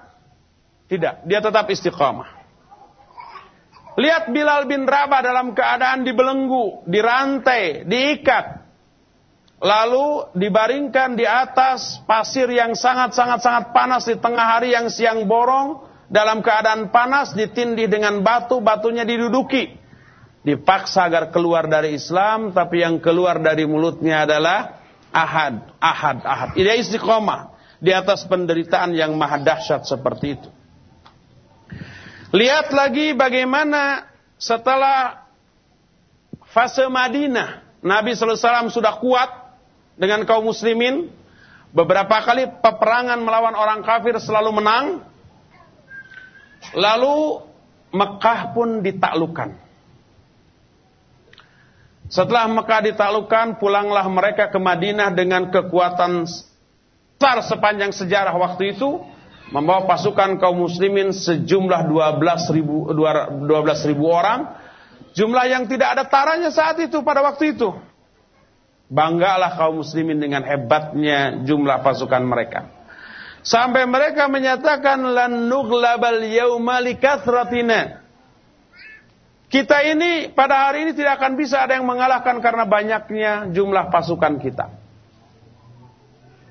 Ketika tiba di lembah yang namanya Hunain, tanpa diduga musuh sudah siap menyergap mereka. Disergap mereka, kocar kacirlah kaum muslimin di awal peperangan kalah. Banyak yang murtad, banyak yang gugur di sana.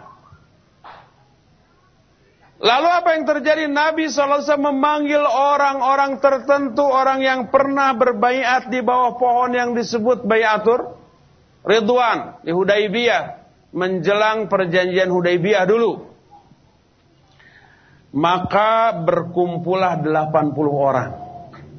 Hanya 80 orang dari 12 ribu orang, bayangkan.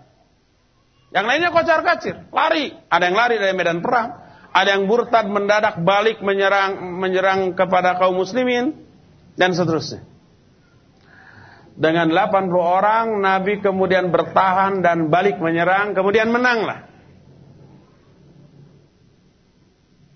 Ini yang diabadikan oleh Allah dalam surah At-Taubah ayat 25, "Id a'jabatkum kasratukum wa lam tughni ankum syai'a." Ingat, ketika kalian merasa bangga dengan jumlah kalian yang banyak. Para jumlah yang banyak itu sedikit pun tidak bermanfaat bagi kalian. Lalu siapa orang 80 orang ini? Apakah orang yang baru masuk Islam ketika Mekah ditaklukkan? Bukan, tapi mereka adalah para sahabat senior as-sabiqun al-awwalun. Sudah tahunan masuk Islam. Dan itu hasil dari tarbiyah yang bertahap dilakukan sedikit demi sedikit. Oleh karena itulah maka Keistiqomahan akan lahir hasil dari pendidikan yang bertahap tadi. Tidak instan. Oleh karena itu betapa banyak ikhwan dan akhwat yang kembali futur setelah lepas dari pengajian. Ketika masih muda, masih apa, mahasiswa ya rajin ngaji itu. Setelah lulus kerja, ya mulai kenal uang tuh. Mulai kendor ngajinya. Yang tadinya setiap ada pengajian di mana pun dikejar. Setelah kerja sebulan sekali. Pas habis gajian aja. Lama-lama tiga bulan sekali. Setahun dua kali, setahun sekali. Akhirnya sepuluh tahun sekali. Dan saat itu dia sudah futur. Jenggotnya sudah hilang. Entah ke mana. Ya, Celananya berkembang. Menjadi memanjang. Yang tadinya ngatung menjadi nyapuan jalan. Selananya menebal, asalnya tipis jadi tebal karena diganti dengan apa? Levis. Pandangannya, sikapnya yang tadinya terjaga menjadi bebas dan liar. Ini orang tidak istiqamah. Karena apa? Mungkin pembinaannya itu tidak bertahap. Instan. Terkondisi oleh lingkungan, oleh kawan. Ketika bujang rajin ngaji. Setelah menikah, mulai surut tuh. Dan banyak yang seperti itu. Ketika nganggur belum punya kerja, rajin ngajinya. Allah membukakan lapangan kerja bagi dia. Mulai kerja, sibuk. Uang banyak, usaha berkembang. Mulai disibukkan. Akhirnya futur. Ngaji nggak ada lagi waktu. Ini sikap-sikap yang tidak istiqamah disebabkan karena pembinaan yang instan. Tidak tadarruj. Oleh karena itu, salah satu di antara kiat untuk bisa istiqamah adalah tarbiyah mencakup empat poin. Yang pertama tarbiyah imaniyah, kedua tarbiyah uh, ilmiah, ketiga tarbiyah wa'iyah, dan yang terakhir yang tadarruj atau mutadarrijah. Inilah yang ketujuh.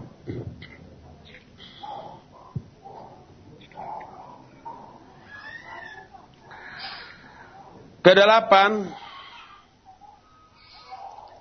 saya mulai ragu nih. Ragu apakah akan selesai apa tidak. Tadinya optimis akan selesai, tapi melihat sikon kayaknya nggak akan selesai. Saya loncat. Yang kedelapan adalah Athiqat binasrillah wa annal mustaqbal lil Islam. Salah satu di antara hal yang menyebabkan kita bisa istiqamah adalah yakin atau percaya terhadap pertolongan Allah. Juga yakin atau percaya bahwa masa depan bagi Islam dan kaum muslimin.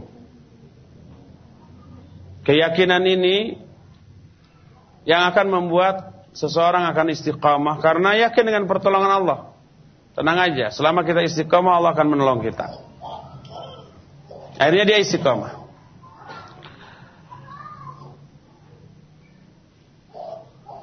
Sikap istiqamah dibutuhkan sekali ketika pertolongan Allah itu terlambat datang menurut kacamata kita. Kapan ya kok nggak datang-datang juga gitu? Itu banyak loh. Dan di sini dibutuhkan sabar dan istiqamah menanti turunnya pertolongan Allah Azza wa Jalla. Lihat firman Allah dalam surah Ali Imran ayat 146 sampai 148.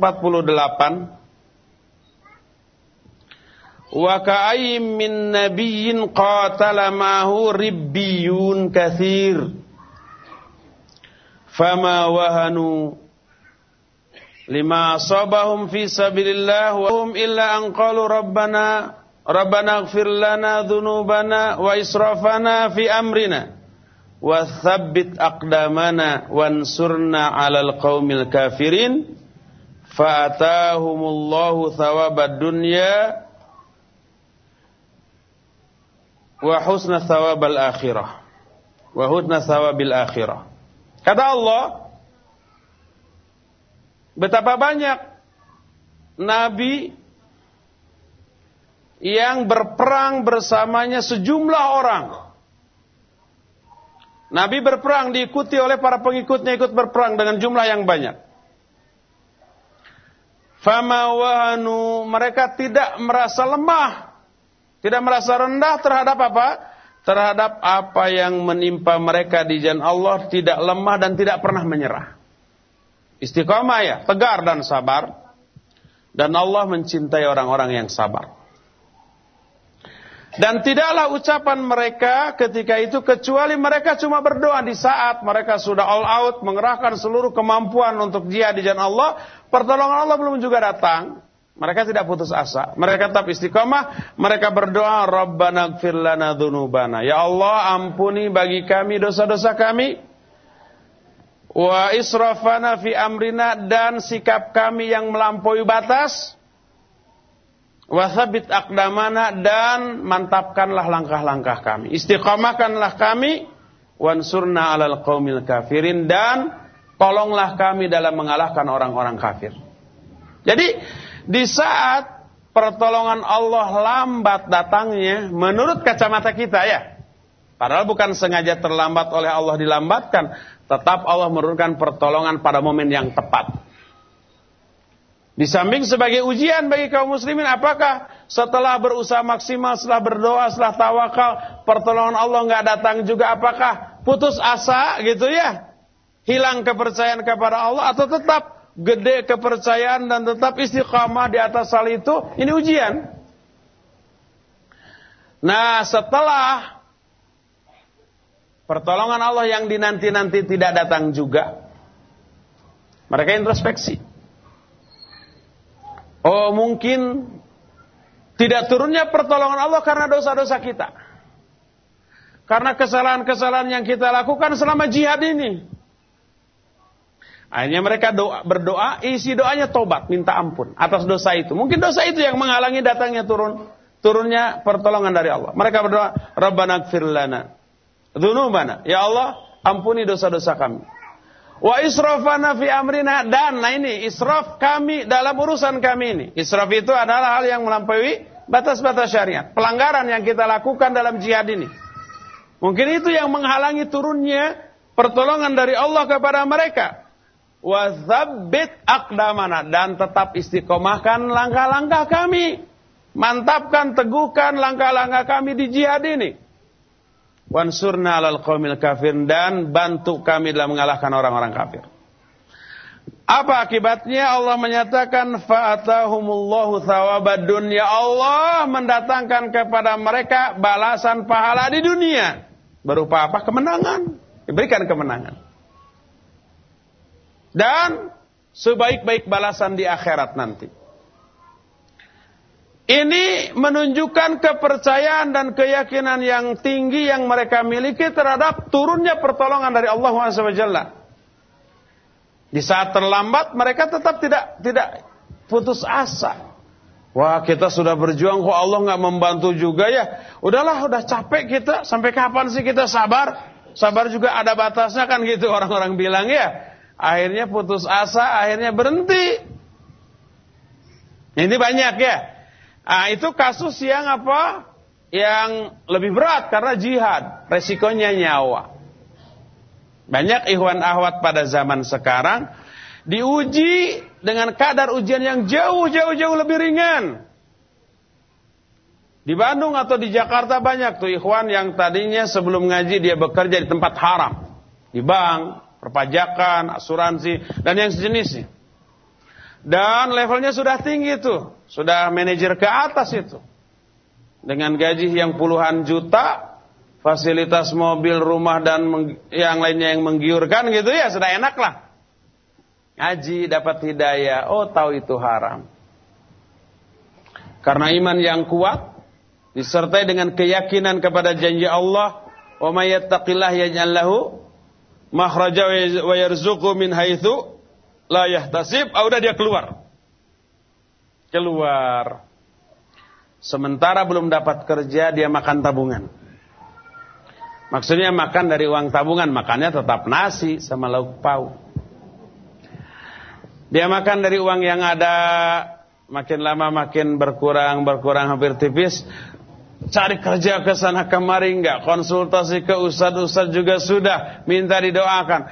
Mana kerjaan, mana pertolongan Allah, mana janji Allah katanya akan memberi jalan keluar, memberi rezeki yang tidak disangka-sangka. Enggak, ini sudah habis. Tabungan sudah habis.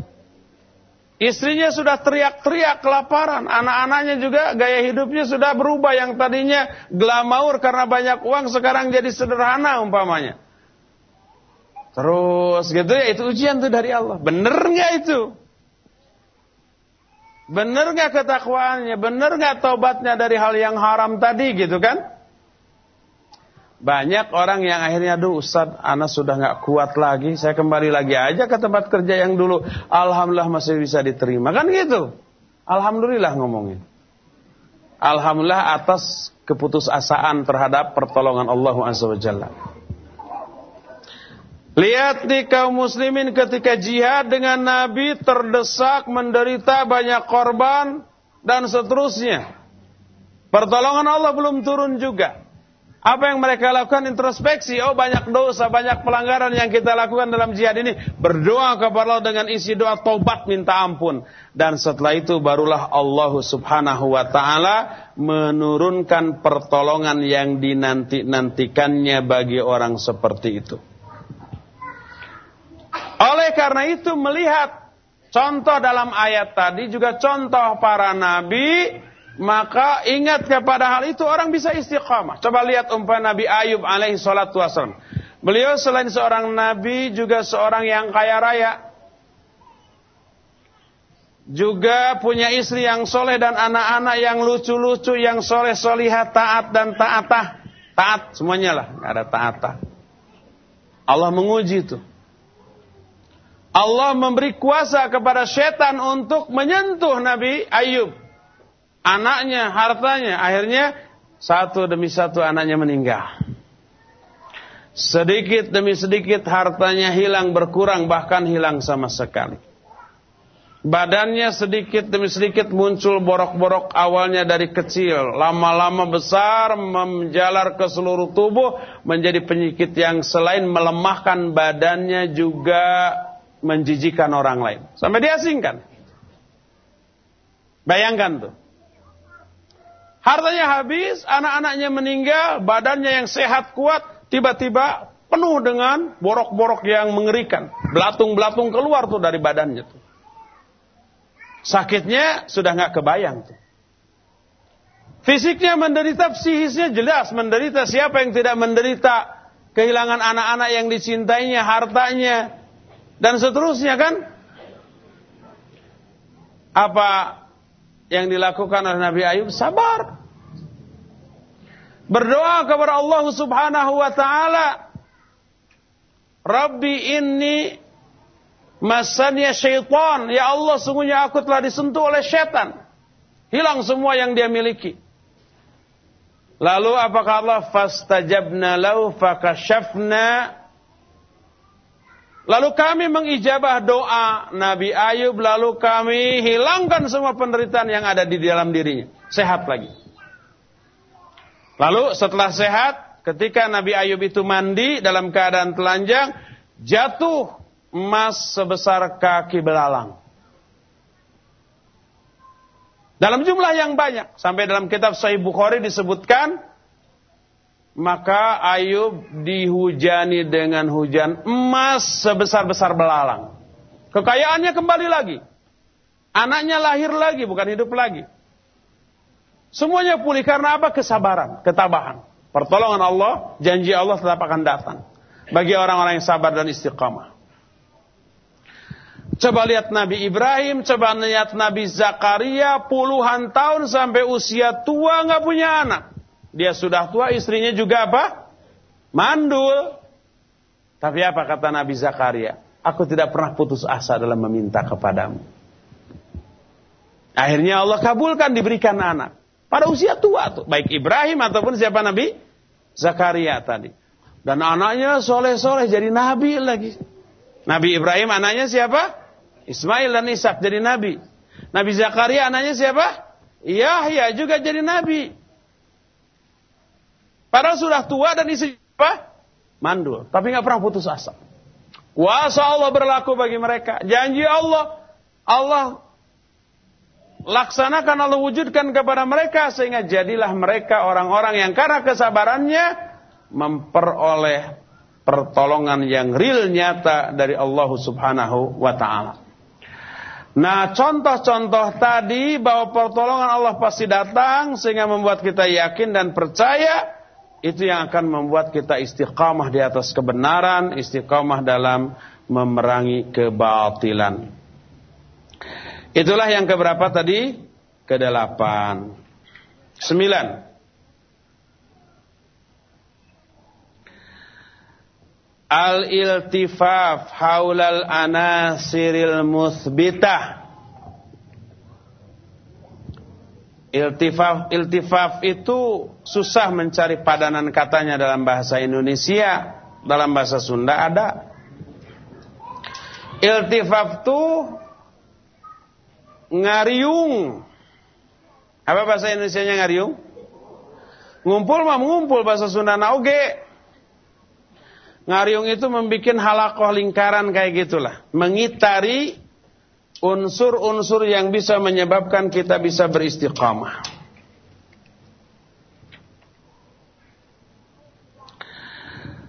Unsur yang bisa membuat kita istiqamah itu salah satu di antaranya adalah orang. Ulama, orang yang berilmu, orang yang soleh, orang yang memiliki atau menebarkan pengaruh positif pada orang-orang yang di sekelilingnya dengan akhlaknya, dengan ucapannya, dengan ilmunya, dengan segalanya.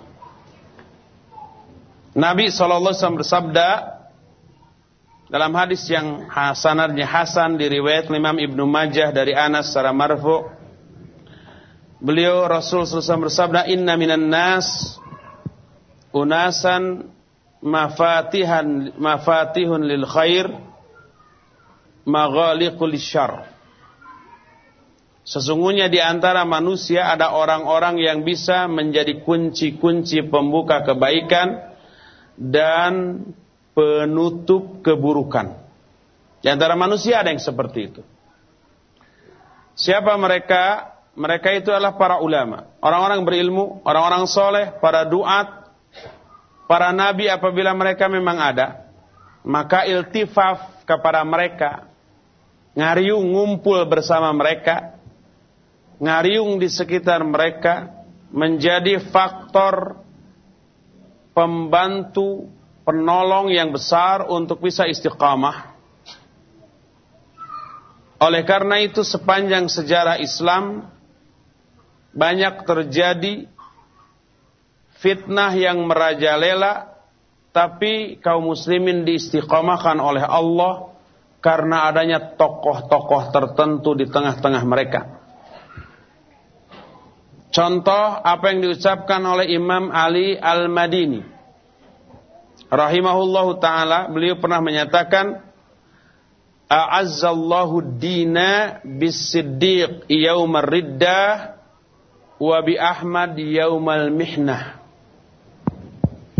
Allah memuliakan agama ini dengan Abu Bakar As-Siddiq pada saat orang banyak murtad dan dengan Imam Ahmad pada zaman tersebarnya fitnah. Kata Imam Ali Al-Madini ketika Nabi meninggal dan Abu Bakar As-Siddiq radhiyallahu anhu diangkat menjadi khalifah terbaik dalam sepanjang sejarah kehidupan manusia, maka banyak orang-orang yang murtad. Abu Bakar langsung mengambil sikap tegas diperangi.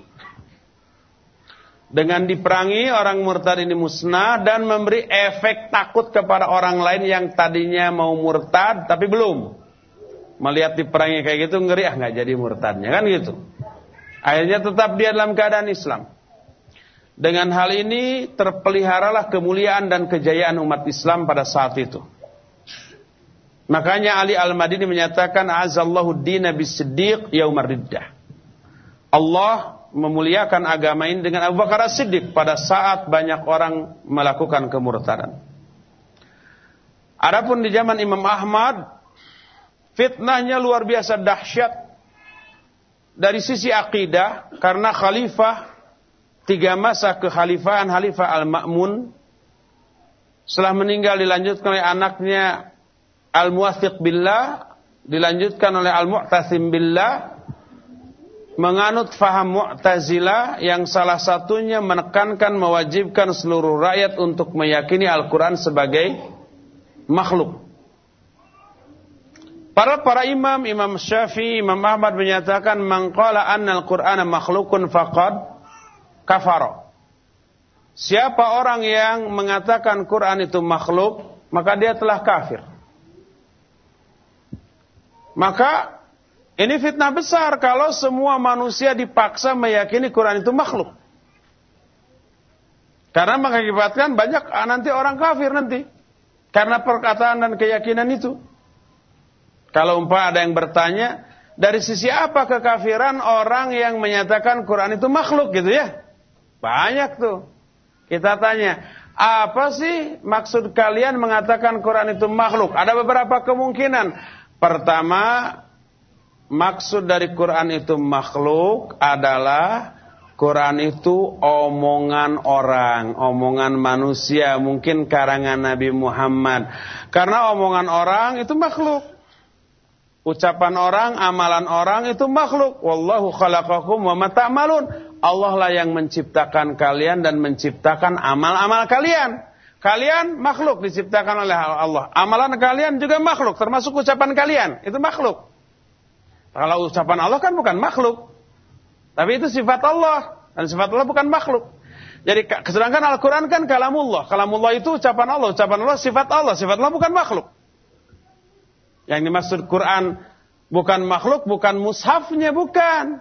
Al-Quran tertulis di dalam mushaf diucapkan oleh lisan, dipelihara dalam dada. Nah, lisan yang mengucapkannya, dada yang memelihara, mushaf tempat menuliskannya. Itu jelas makhluk itu mushafnya ya. Bukunya, kertasnya itu makhluk. Lisan yang mengucapkannya itu makhluk.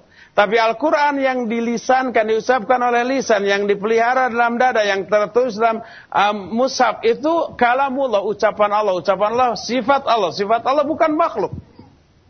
Jadi kalau ada orang yang mengatakan Quran itu makhluk, berarti pertama, maknanya Al-Quran ini dianggap ucapan manusia. Karena ucapan manusia makhluk. Dan kalau beranggapan bahwa Al-Quran ucapan makhluk, ucapan manusia, itu sudah kufur. Ini pertama. Kedua, kalau yang dimaksud Al-Quran itu makhluk adalah mereka meyakini Quran itu kalamullah, ucapan Allah, lalu mereka menganggap ucapan Allah itu makhluk, ciptaan Allah. Itu sudah kufur juga. Pokoknya apa pun makna atau maksud bahwa Quran itu makhluk bisa berakibat kufur.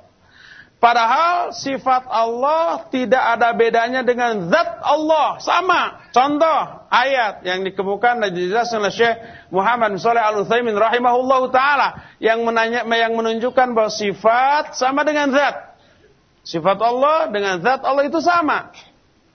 Contoh dalam Al-Qur'an surah Ar-Rahman Allah berfirman wa yabqa wajhu rabbika dzul jalali wal ikram. Ah ini.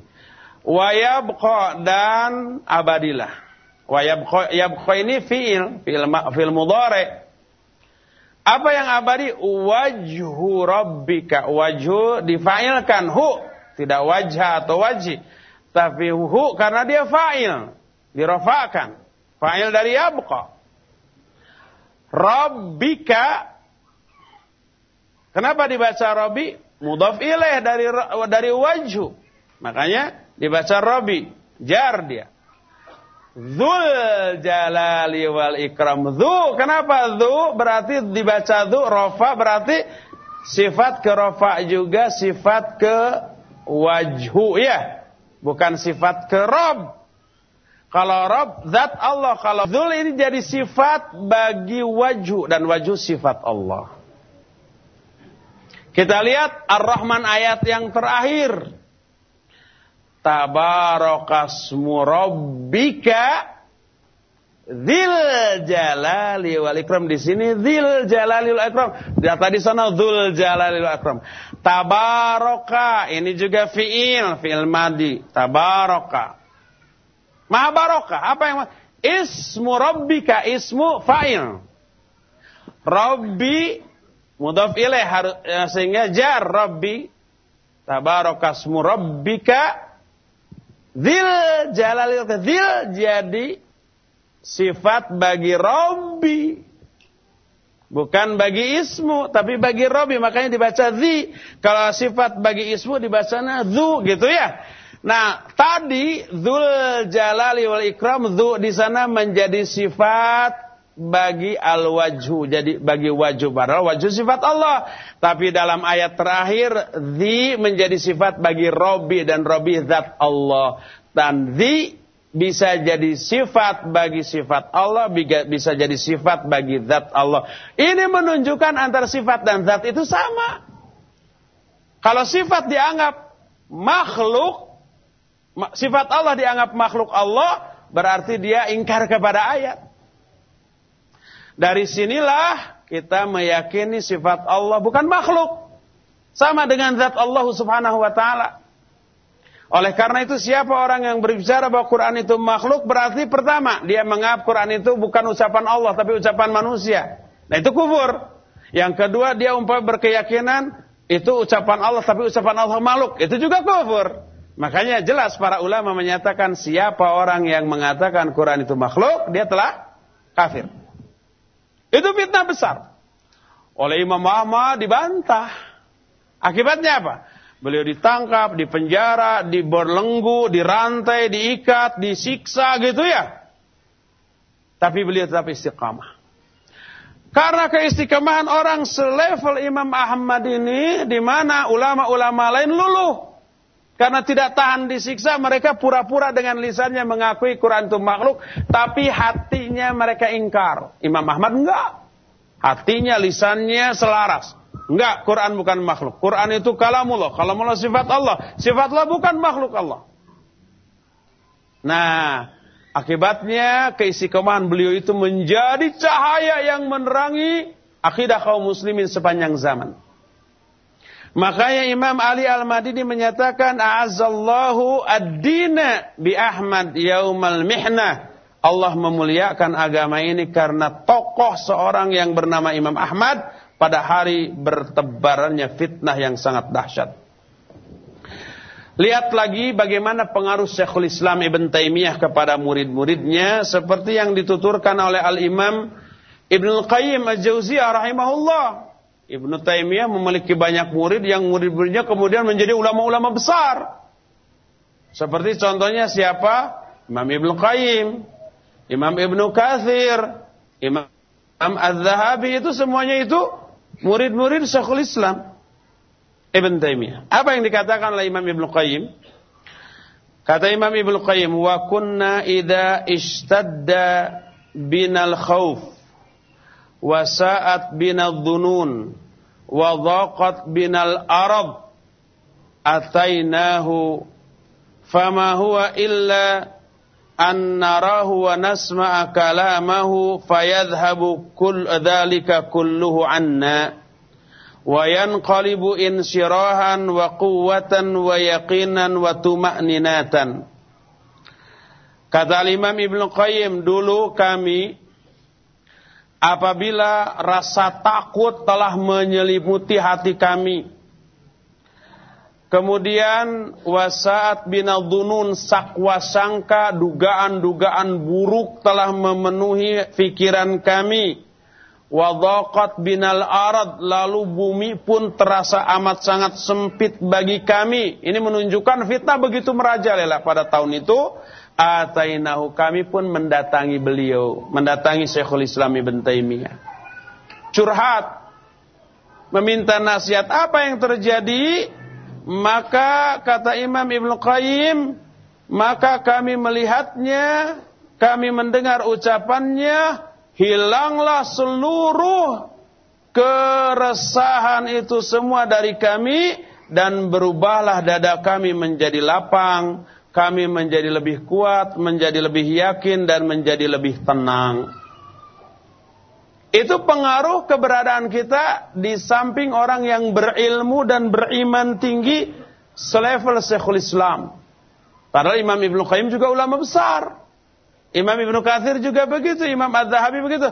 Tapi karena fitnahnya terlalu kenceng gitu ya mereka resah, takut dan seterusnya. Datang kepada gurunya, kepada Syekhul Islam.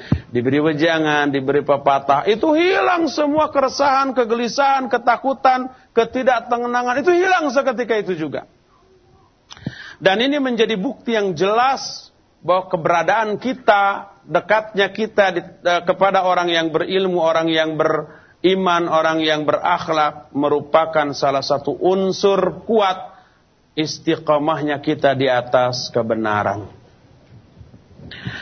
Ikhwah fillah, saya lihat antum sudah sangat capek mendengarnya ya. Sudah sangat jenuh, sudah ada yang ngantuk, sudah ada yang gelisah. Sehingga cukup untuk penjelasan ini sampai di sini saja dulu. Walaupun poin-poin tentang kiat menggapai istiqomah ini belum selesai. Tadinya ingin saya selesaikan tapi apa yang kita inginkan tidak selalu tercapai. Dan daurah istiqomah jilid 3 ini inginnya membahas uh, mawatinu sabat. Momen-momen yang mengharuskan kita istiqamah itu yang sangat-sangat-sangat penting tapi kita belum sampai ke sana sudah keburu habis waktunya dan kita uh, break dulu sebentar sebelum tanya jawab dengan pertama nanti saya akan minum dulu. Antum juga silakan minum kalau ada. Dan uh, nanti akan saya berikan beberapa pertanyaan. Siapa yang bisa menjawab dikasih CD ada dua CD di tangan saya. Pertama, CD yang berisi Daurah Manhaj dengan judul uh, 10 Pilar Akidah Ahlus Sunnah dengan Ustadz Abu Qatadah yang disampaikan pada daurah di sini juga ya beberapa bulan yang lalu. Yang kedua, CD kiat-kiat menggapai istiqamah jilid 1 bulan kemarin. Ada dua untuk Ikhwan, dua untuk Ahwat ya. Hmm. Silakan Ikhwan siapa yang ingin dua CD ini satu-satu ya, Cung. Nanti saya akan tanya siapa yang bisa jawab. Jawabannya mudah kok. Eh pertanyaannya mudah. Nanti akan saya kasih ini. Ayah Cung dulu. Ayah siapa? Satu, terus dua, terus Cuma dua tuh di antara 2000 orang nih kira-kira. Tiga. Ada lagi? Nggak ada. Taib, kita mulai dari Abu Fatwa. Biar film. Pertanyaan. Mudah kok pertanyaannya. Jawabnya yang sulit.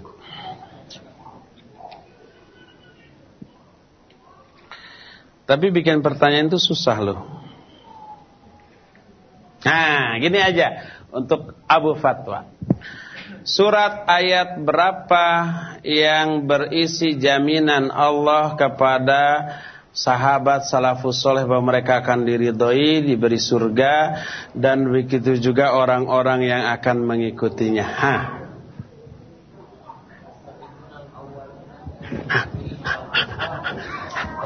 biar dengar semua, biar dengar. Pendengar Radio Roja mendengar. Surat ayat berapa? Iya. Ah, sok sok sok sok. Tabauhum. Tabauhum. Wa.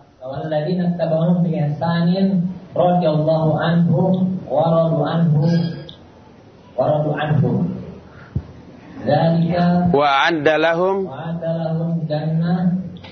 jannah apa? Tantin tun. Jannatin. Kan mudok.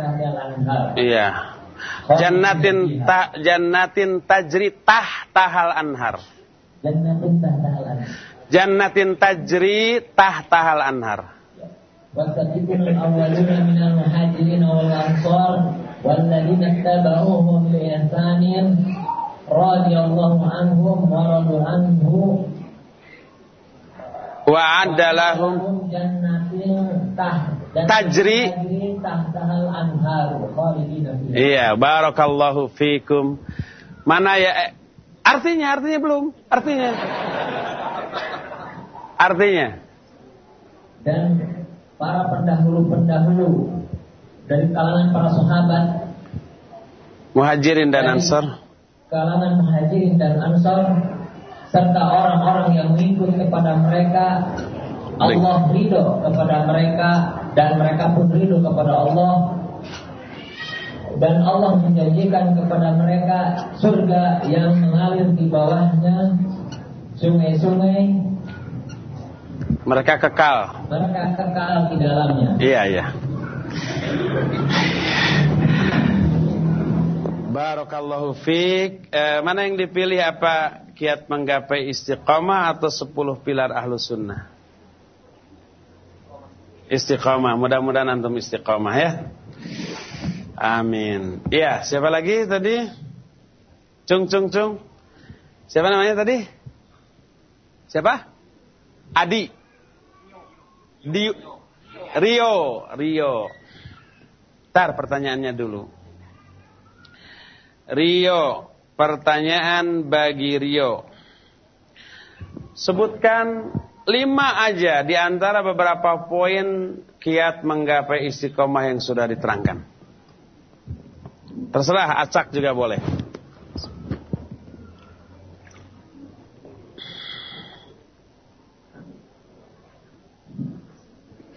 Satu.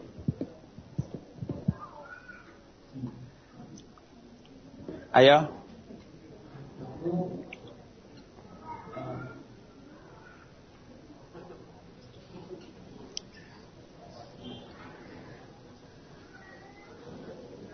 Ayo.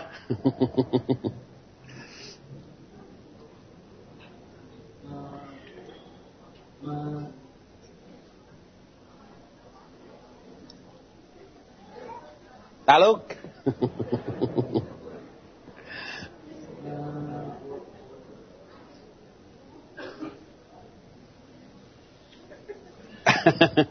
Lupa lagi. Taluk, taluk, taluk. Ambil. Siapa lagi? Siapa lagi? Cung, cung, cung. Satu. Terus siapa lagi? Siapa lagi? Belum, belum, belum. Siapa namanya? Dayat. Yayat. Ah, kasih ke Yayat. Pertanyaannya bukan itu. Ganti lagi.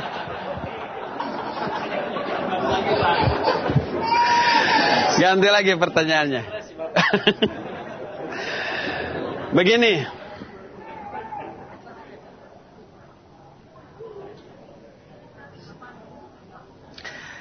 Iya, pertanyaannya adalah sebut satu doa. Doa apa saja baik dari Quran atau hadis yang minta istiqomah.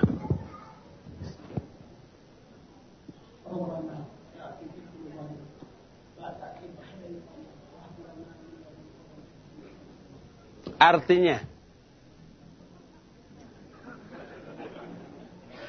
Rabbana ya Allah La tuzigh qulubana La tuzigh qulubana janganlah engkau sesatkan kami setelah kepada kami. Wahablana dan berikan kepada kami. Min ladunka rahmah rahmat dari sisimu. Innaka antal wahhab sungguhnya engkau maha iya. Lebih mudah kan? Barakallahu fiik. Barakallahu fiik Pak Yayat ya sekarang untuk akhwat dua, akhwat coba ngacung nanti panitia yang nunjuk. Syukur-syukur kalau di sana ada mikrofon ya. Ayo ngacung dulu dua orang, kemudian tunjuk oleh akhwat. Sudah? Ayo tunjuk satu, ayo tunjuk dua orang, satu orang dulu. Yang pertama siapa? Udah ada? Belum ada yang ngacung tuh. Tunjuk satu. Sudah? Iya. Coba ahwat yang pertama. Siapa nama dua orang? Dua-duanya waktu itu kafir. Satu penguasa Romawi, satu orang kafir yang mau menghasut raja Romawi siapa dan orang kafir yang saya itu masih kafir ya, yang kemudian masuk Islam. Siapa namanya?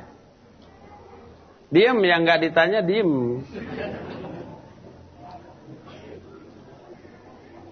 Sudah sudah menjawab belum?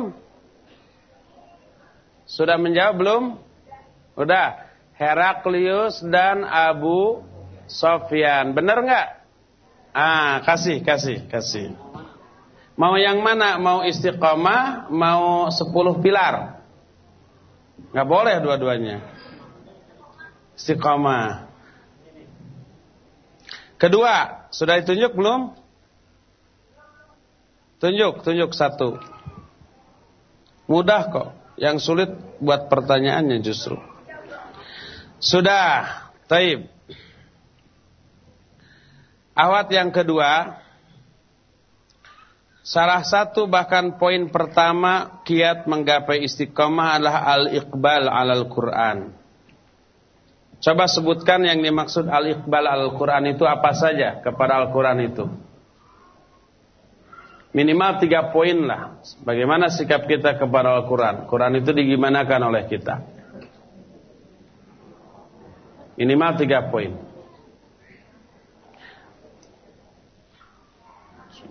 Sudah?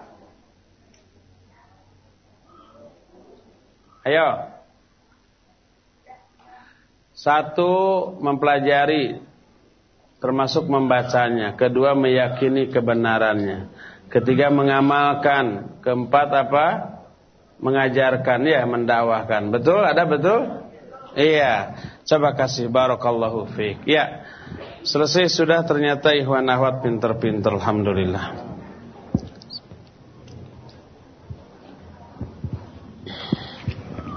Kita masuk ke pertanyaan dan dimohon tidak ada lagi kertas pertanyaan karena yang ada juga sudah terlalu banyak belum tentu terjawab semuanya. Pertanyaan pertama hanya usulan. Oh, alangkah baiknya kalau ibu-ibu yang bawa anak saat mendengarkan daurah dipisahkan dari ibu-ibu yang tidak bawa anak agar bisa konsentrasi dan mohon dijaga kebersihan dan dilarang bawa makanan di dalam masjid. Ini usulan mengisyaratkan pertama, ibu-ibu yang bawa anak-anak ribut. Kedua, ibu-ibu itu nyampah, ngabala. Ketiga, ada ibu-ibu yang bawa makanan. Dan semua itu satu pun tidak ada di bapak-bapak. Ini usulan bagi panitia ya. Kalau dulu kita pernah daurah dan ada tim khusus baik ikhwan ataupun ahwat dari panitia yang mengasuh anak-anak yang dibawa oleh ibu-ibunya. Itu dulu ada begitu sehingga tidak mengganggu ya. Nah, mungkin untuk yang akan datang bisa seperti itu.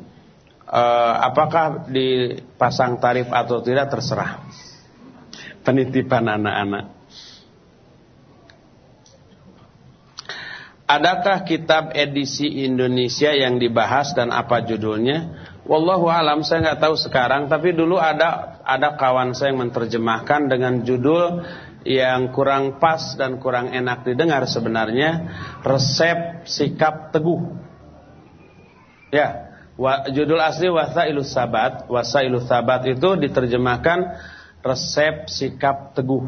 Dulu ya begitu. Nggak tahu apakah masih ada dan isi terjemahannya juga saya nggak tahu benar enggaknya. Uh, tapi terjemahan yang pas tadi menggapai akiat menggapai istiqamah. Wallahu alam.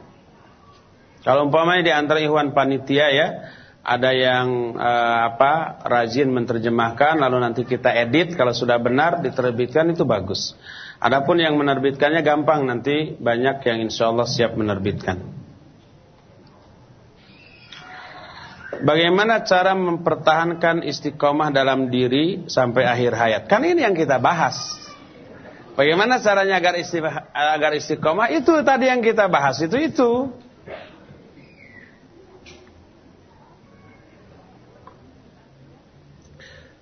Bagaimana menyikapi diri di tengah dunia bisnis yang banyak ingin kita raba sehingga kita tetap bisa istiqomah menyempatkan waktu untuk akhirat. Ada waktunya cari nafkah, ada waktunya cari ilmu. Makanya pengajian kita kita adakan pada hari libur. Hari Ahad gitu, Sabtu Sabtu sore itu mungkin sudah pulang kerja, ada yang libur juga. Jumat Jumat sore juga udah pulang kerja. Ini agar apa? Agar orang yang selama ini nyari nafkah juga nggak ada alasan untuk tidak hadir. Saya kan kerja, masa ahad kerja juga. Saya kan kerja, maksa Sabtu sore juga kerja, kan sudah pulang kerjanya ya gitu. Kan capek, loh siapa yang nggak capek? Semakin capek, semakin menderita dalam mencarimu, semakin bagus. Dosa yang berguguran semakin banyak, pahala yang dapat semakin banyak pula gitu ya. Jadi sempatkan untuk, ada waktu untuk cari ilmu, ada waktu untuk cari nafkah.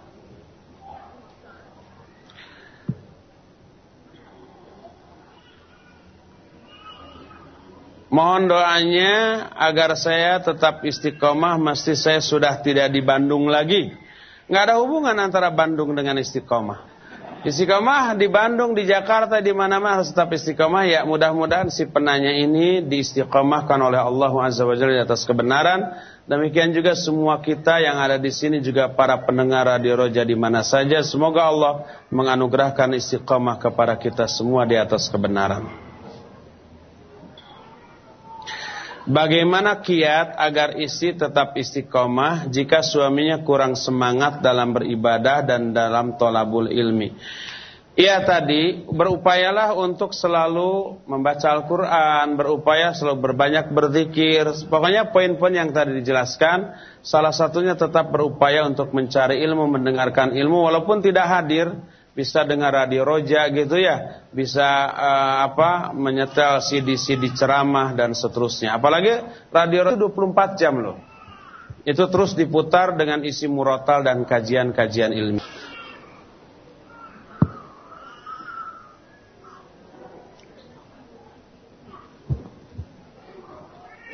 Sejak saya kuliah tingkat 2 Entah kenapa sepertinya selalu saja ada halangan bagi saya untuk kajian. Dari mulai Sabtu ada kuliah, Minggu mengerjakan tugas, atau pulang ke Jakarta dan lain-lain. Hingga akhirnya semua itu membuat saya futur. Saya sangat ingin mendapatkan kenikmatan surga dunia, tapi sekarang rasanya hambar. Yang dimaksud surga dunia itu majlis taklim. Apa yang harus saya lakukan? Nah, yang harus lakukan poin-poin yang kemarin dijelaskan, ya. Baca Al-Qur'an, mentadaburi Al-Qur'an, cari ilmu, kemudian mentadaburi kisah-kisah para nabi walaupun nggak sempat kajian tapi di rumah kan pasti ada masa untuk belajar, untuk membaca, untuk mendengarkan kajian, dengar radio Roja. Insya Allah apa yang bisa dilakukan, lakukan semampu yang kita bisa ya. Pokoknya ikhtiar untuk tetap istiqomah mencari ilmu harus tetap ada.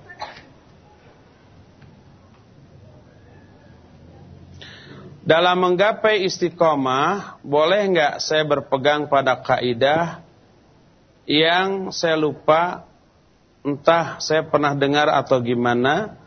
Kaidah ini berbunyi jika tidak sedang taat, berarti saya sedang maksiat. Ataukah ada dalilnya yang sahih bahwa kaidah ini benar?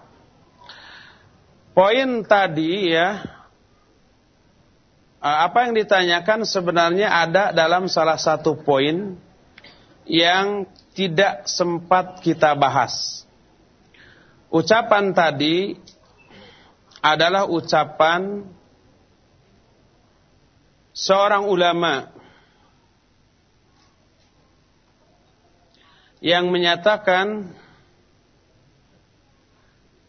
fa inna nafsa idza lam tusghilha bi ta'ah syaghalatska bil maksiyah. Sesungguhnya jiwa apabila jiwa ini tidak disibukkan dalam ketaatan, maka jiwa akan disibukkan dengan kemaksiatan. Itu perkataan para ulama bukan dasarkan kepada hadis tetapi isi dari perkataan itu betul. Jadi kalau jiwa kita tidak diisi dengan ketaatan, maka mungkin kemaksiatan akan menguasai dan menyeret jiwa kita. Sebagian orang awam yang ikut masuk pada golongan tertentu yang dianggap menyimpang seperti anu anu anu disebut di sini tapi tidak saya bacakan yang dikarenakan ketidaktahuan karena kurangnya sumber ilmu yang ia terima bisa menjadi uzur enggak atas kesalahan orang tersebut disebabkan karena hanya jamaah itu saja yang mereka kenal. Dengan hanya jamaah itulah mereka belajar agama. Untuk zaman sekarang di perkotaan mustahil hanya itu saja yang mereka kenal. Padahal di perkotaan kan banyak. Oleh karena itu ikhtiar untuk mencari ilmu mencakup ikhtiar untuk mencari sumber ilmu yang benar. Abdullah bin Mubarak menyatakan al ilmu huwa din. Fanduru min aina akhadtum dinakum. Ilmu ini adalah agama, maka hendaklah kalian memperhatikan dari mana kalian mengambil agama kalian. Oleh karena itu, sekali lagi mempelajari ilmu mencakup memilih sumber dari ilmu itu. Orang yang menyampaikan ilmu itu karena mempengaruhi akidah dan pemahaman kita.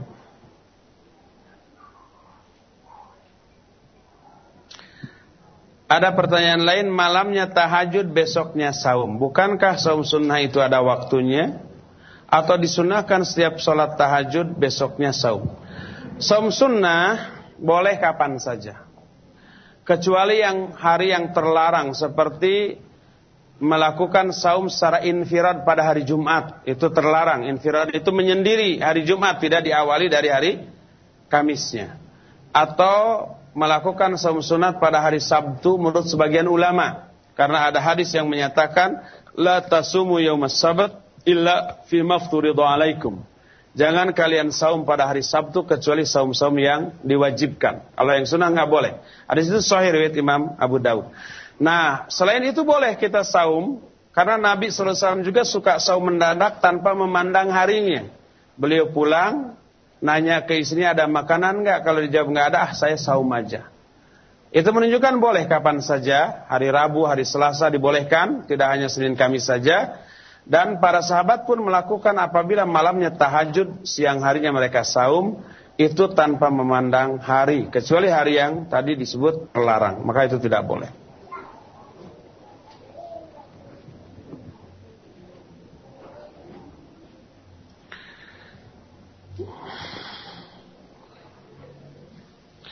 Bagaimana cara meluruskan hati kita yang kadang tergoda oleh kehidupan dunia?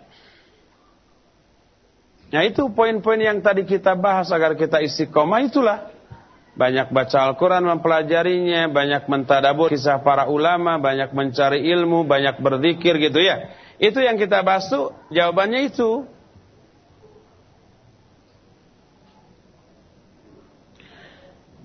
Bagaimana hukum membangun BTS di atas masjid yang merupakan wakaf? Kalau kalau uh, adanya bangunan lain di atas masjid tidak menjadi masalah, dibolehkan saja. Umpamanya masjid di bawah lantai atas kantor atau rumah, lantai atasnya lagi ada beberapa, itu tidak ada larangan. Oleh karena itu di negara-negara Eropa atau Amerika yang dilarang umpamanya eh, apa namanya memakai speaker keluar ketika azan, ceramah dan lain-lain, mereka banyak menggunakan bangunan di semacam bangunan apartemen, lalu mereka sewa atau mereka beli satu ruangan atau beberapa ruangan, lalu mereka jadikan sebagai masjid. Dan para ulama mengetahui hal itu bahkan merekomendasikan dan tidak mengomentari atau melarang adanya bangunan lain di atas masjid itu tidak ada larangan. Yang ada larangan adalah mendirikan masjid di atas kuburan itu yang ada larangan. Tapi kalau di atas masjid ada bangunan lain boleh nggak masalah, tidak ada larangan yang melarang hal itu. Termasuk tower atau BTS gitu ya dibolehkan Nah, itu dari segi itu. Adapun dari segi bagaimana kalau tanah dan masjid itu merupakan tanah dan masjid wakaf, statusnya wakaf, lalu BTS-nya itu adalah pihak lain yang menyewa. Boleh enggak? Boleh, kalau memang hasil dari penyewaan tersebut dipakai untuk kepentingan masjid itu pula. Tidak dipakai untuk kepentingan para pribadi Eh, orang-orang yang menjadi pengurus masjid tapi untuk kepentingan masjid itu pula sama saja umpamanya dengan menyewakan masjid untuk kajian menyewakan masjid untuk umpah untuk pertemuan yang tidak mengandung maksiat lalu bayar itu dibolehkan asal hasil dari hal itu dipakai untuk kepentingan masjid pula organisasi masjid boleh memiliki usaha ikhtiar untuk menghasilkan pemasukan untuk dana operasional masjid.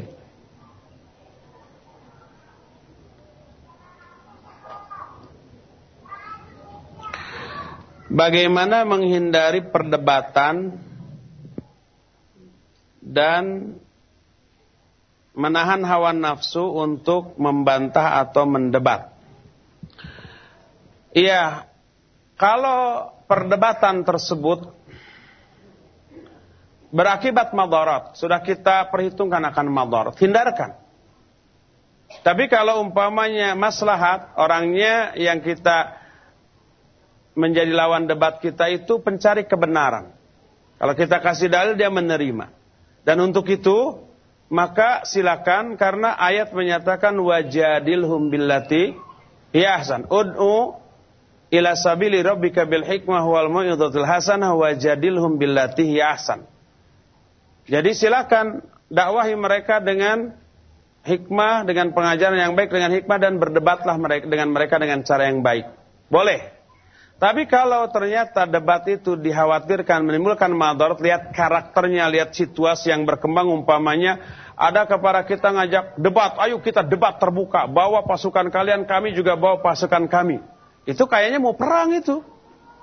Itu nggak akan maslahat. Jangan sekali-kali, ya ke saya banyak SMS ya, banyak telepon.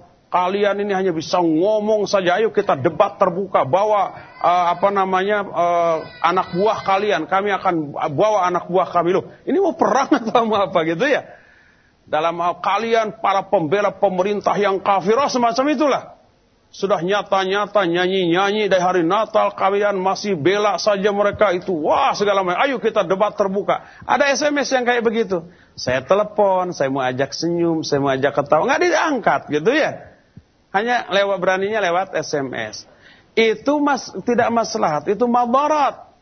Nggak akan mungkin ada kemaslahatan kalau suasana yang tercipta diawali sudah dengan ejekan, dengan emosi seperti itu. Maka jangan.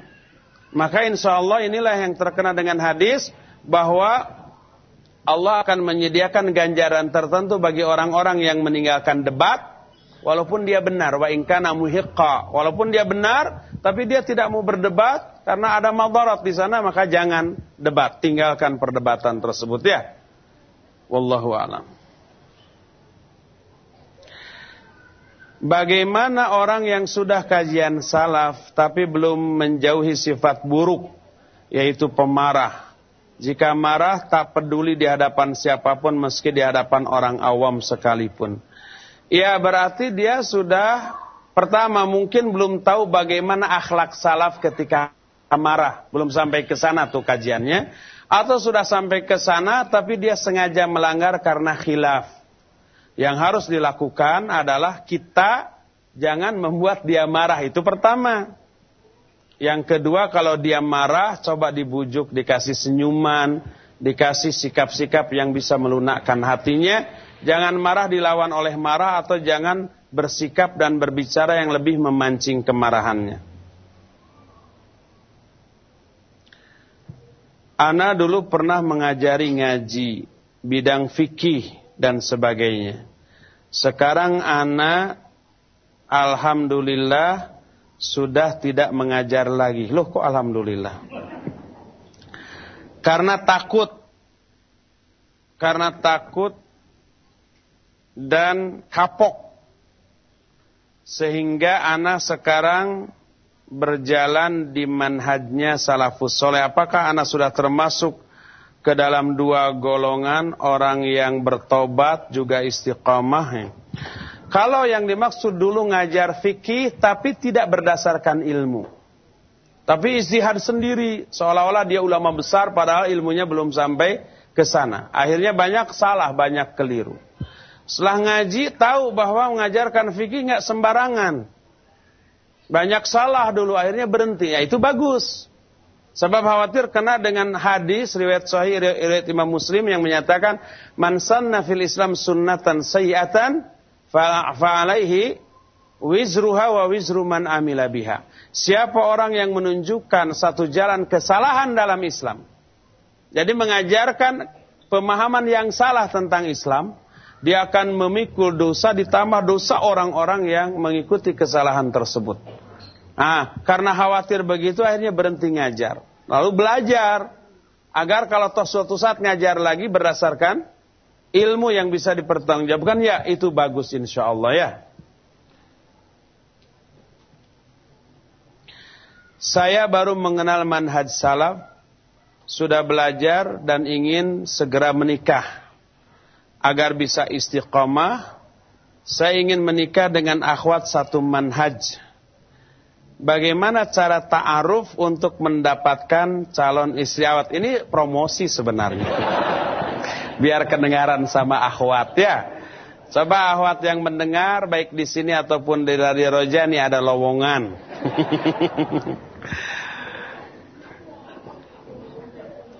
Itu jawaban saya. Mungkin nanti ada respon.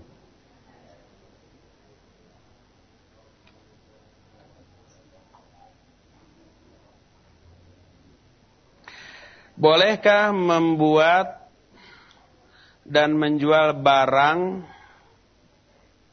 untuk konsumsi para penghobi?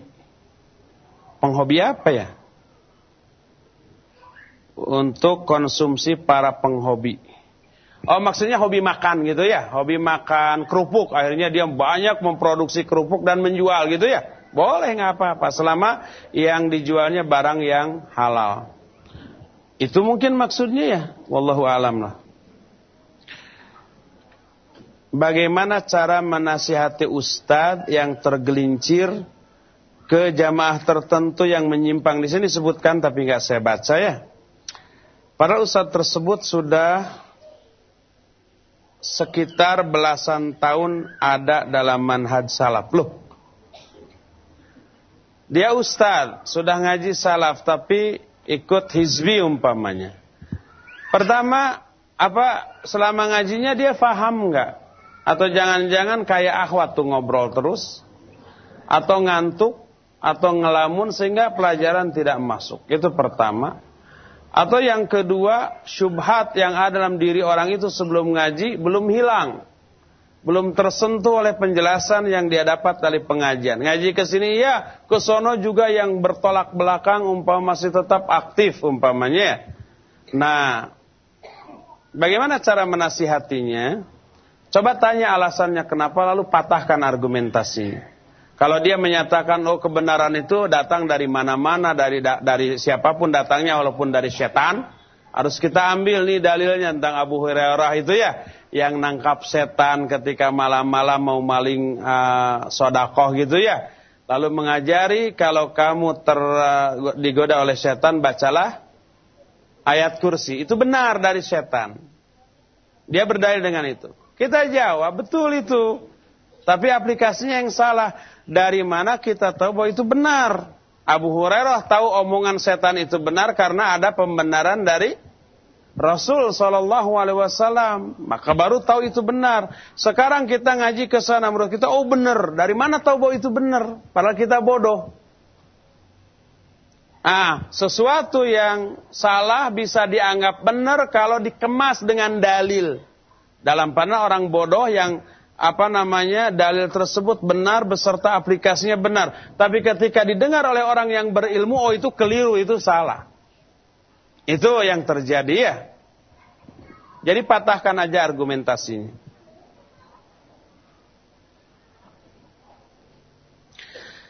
Bagaimana menghadapi orang tua yang memberikan pilihan ikut orang tua atau ikut kajian salaf? Jawab, ikut dua-duanya. Gitu aja.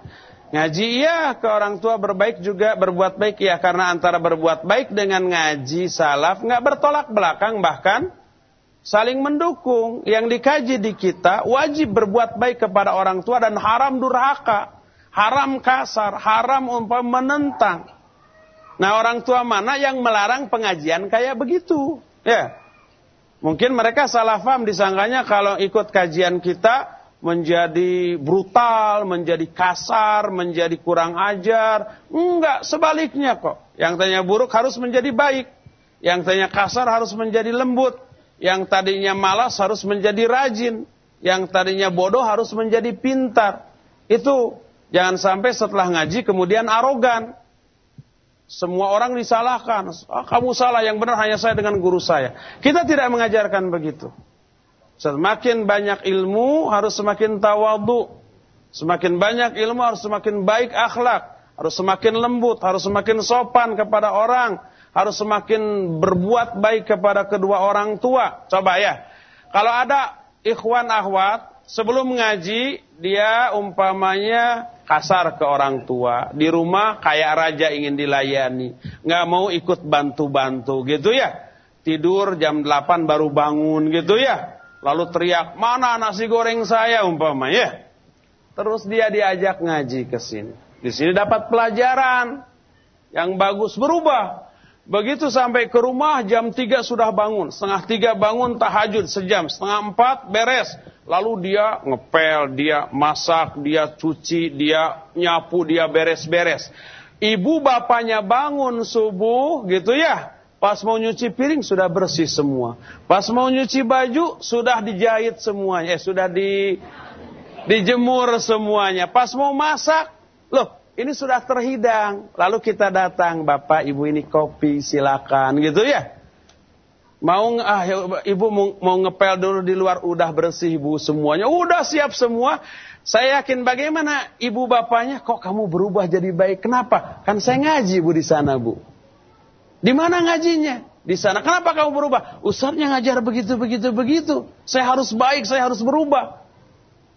Yang tadinya di sekolahnya ranking ke-40 dari 38 murid. Sekarang jadi ranking jadi the big 10 atau the big 5 umpah bahkan jadi juaranya. Kamu kenapa berubah? Saya kan ngaji bu. Di, di pengajian saya dapat pelajaran begini. Coba Orang tua itu bagaimana sikapnya? Oh, kamu jangan ngaji lagi. Lebih baik kamu itu nakal. Apa begitu? Gak mungkin. Wah, kalau begitu ajak kakak kamu, ajak adik kamu ngaji agar kayak kamu. Dia akan promosi ke tetangganya. Anak saya tadinya bandel, malas, kayak raja. Sekarang baik. Saya bangun semua udah beres, air kopi sudah tersedia gitu ya. Kenapa itu resepnya? Ngaji itu ke, ke Masjid Raya Cipaganti itu. Nah, ah kalau begitu anak saya juga suruh ngaji biar berubah. Saya yakin ini akan berdampak positif terhadap masyarakat awam. Ini dari dakwah. Jangan sampai sebaliknya. Anak saya tadi sopan, santun, sekarang jadi kasar. Habis apa itu? Habis ngaji itu. Siapa ustadznya? Ah, ustadznya kena tembak. Ya. Akhirnya dilaporkan itu ustadz sesat, pengajian sesat, lapor polisi itu kayaknya teroris tuh. Kena semua ya. Akibat dari ulah seorang aja. Oleh karena itu sekali lagi semakin rajin ngaji, semakin ada perubahan ke arah yang lebih baik bukan ke arah yang lebih buruk. Ikhwan dan akhwat azan Allah wa iyyakum pertanyaan masih numpuk tapi uh, waktu sudah tidak memungkinkan bagi kita untuk melanjutkan dan sekarang waktu sholat tuhur sudah tiba. Sampai di sini saja dan afwan kepada para pendengar Radio Roja tidak diberi kesempatan untuk bertanya karena teknisnya tidak memungkinkan.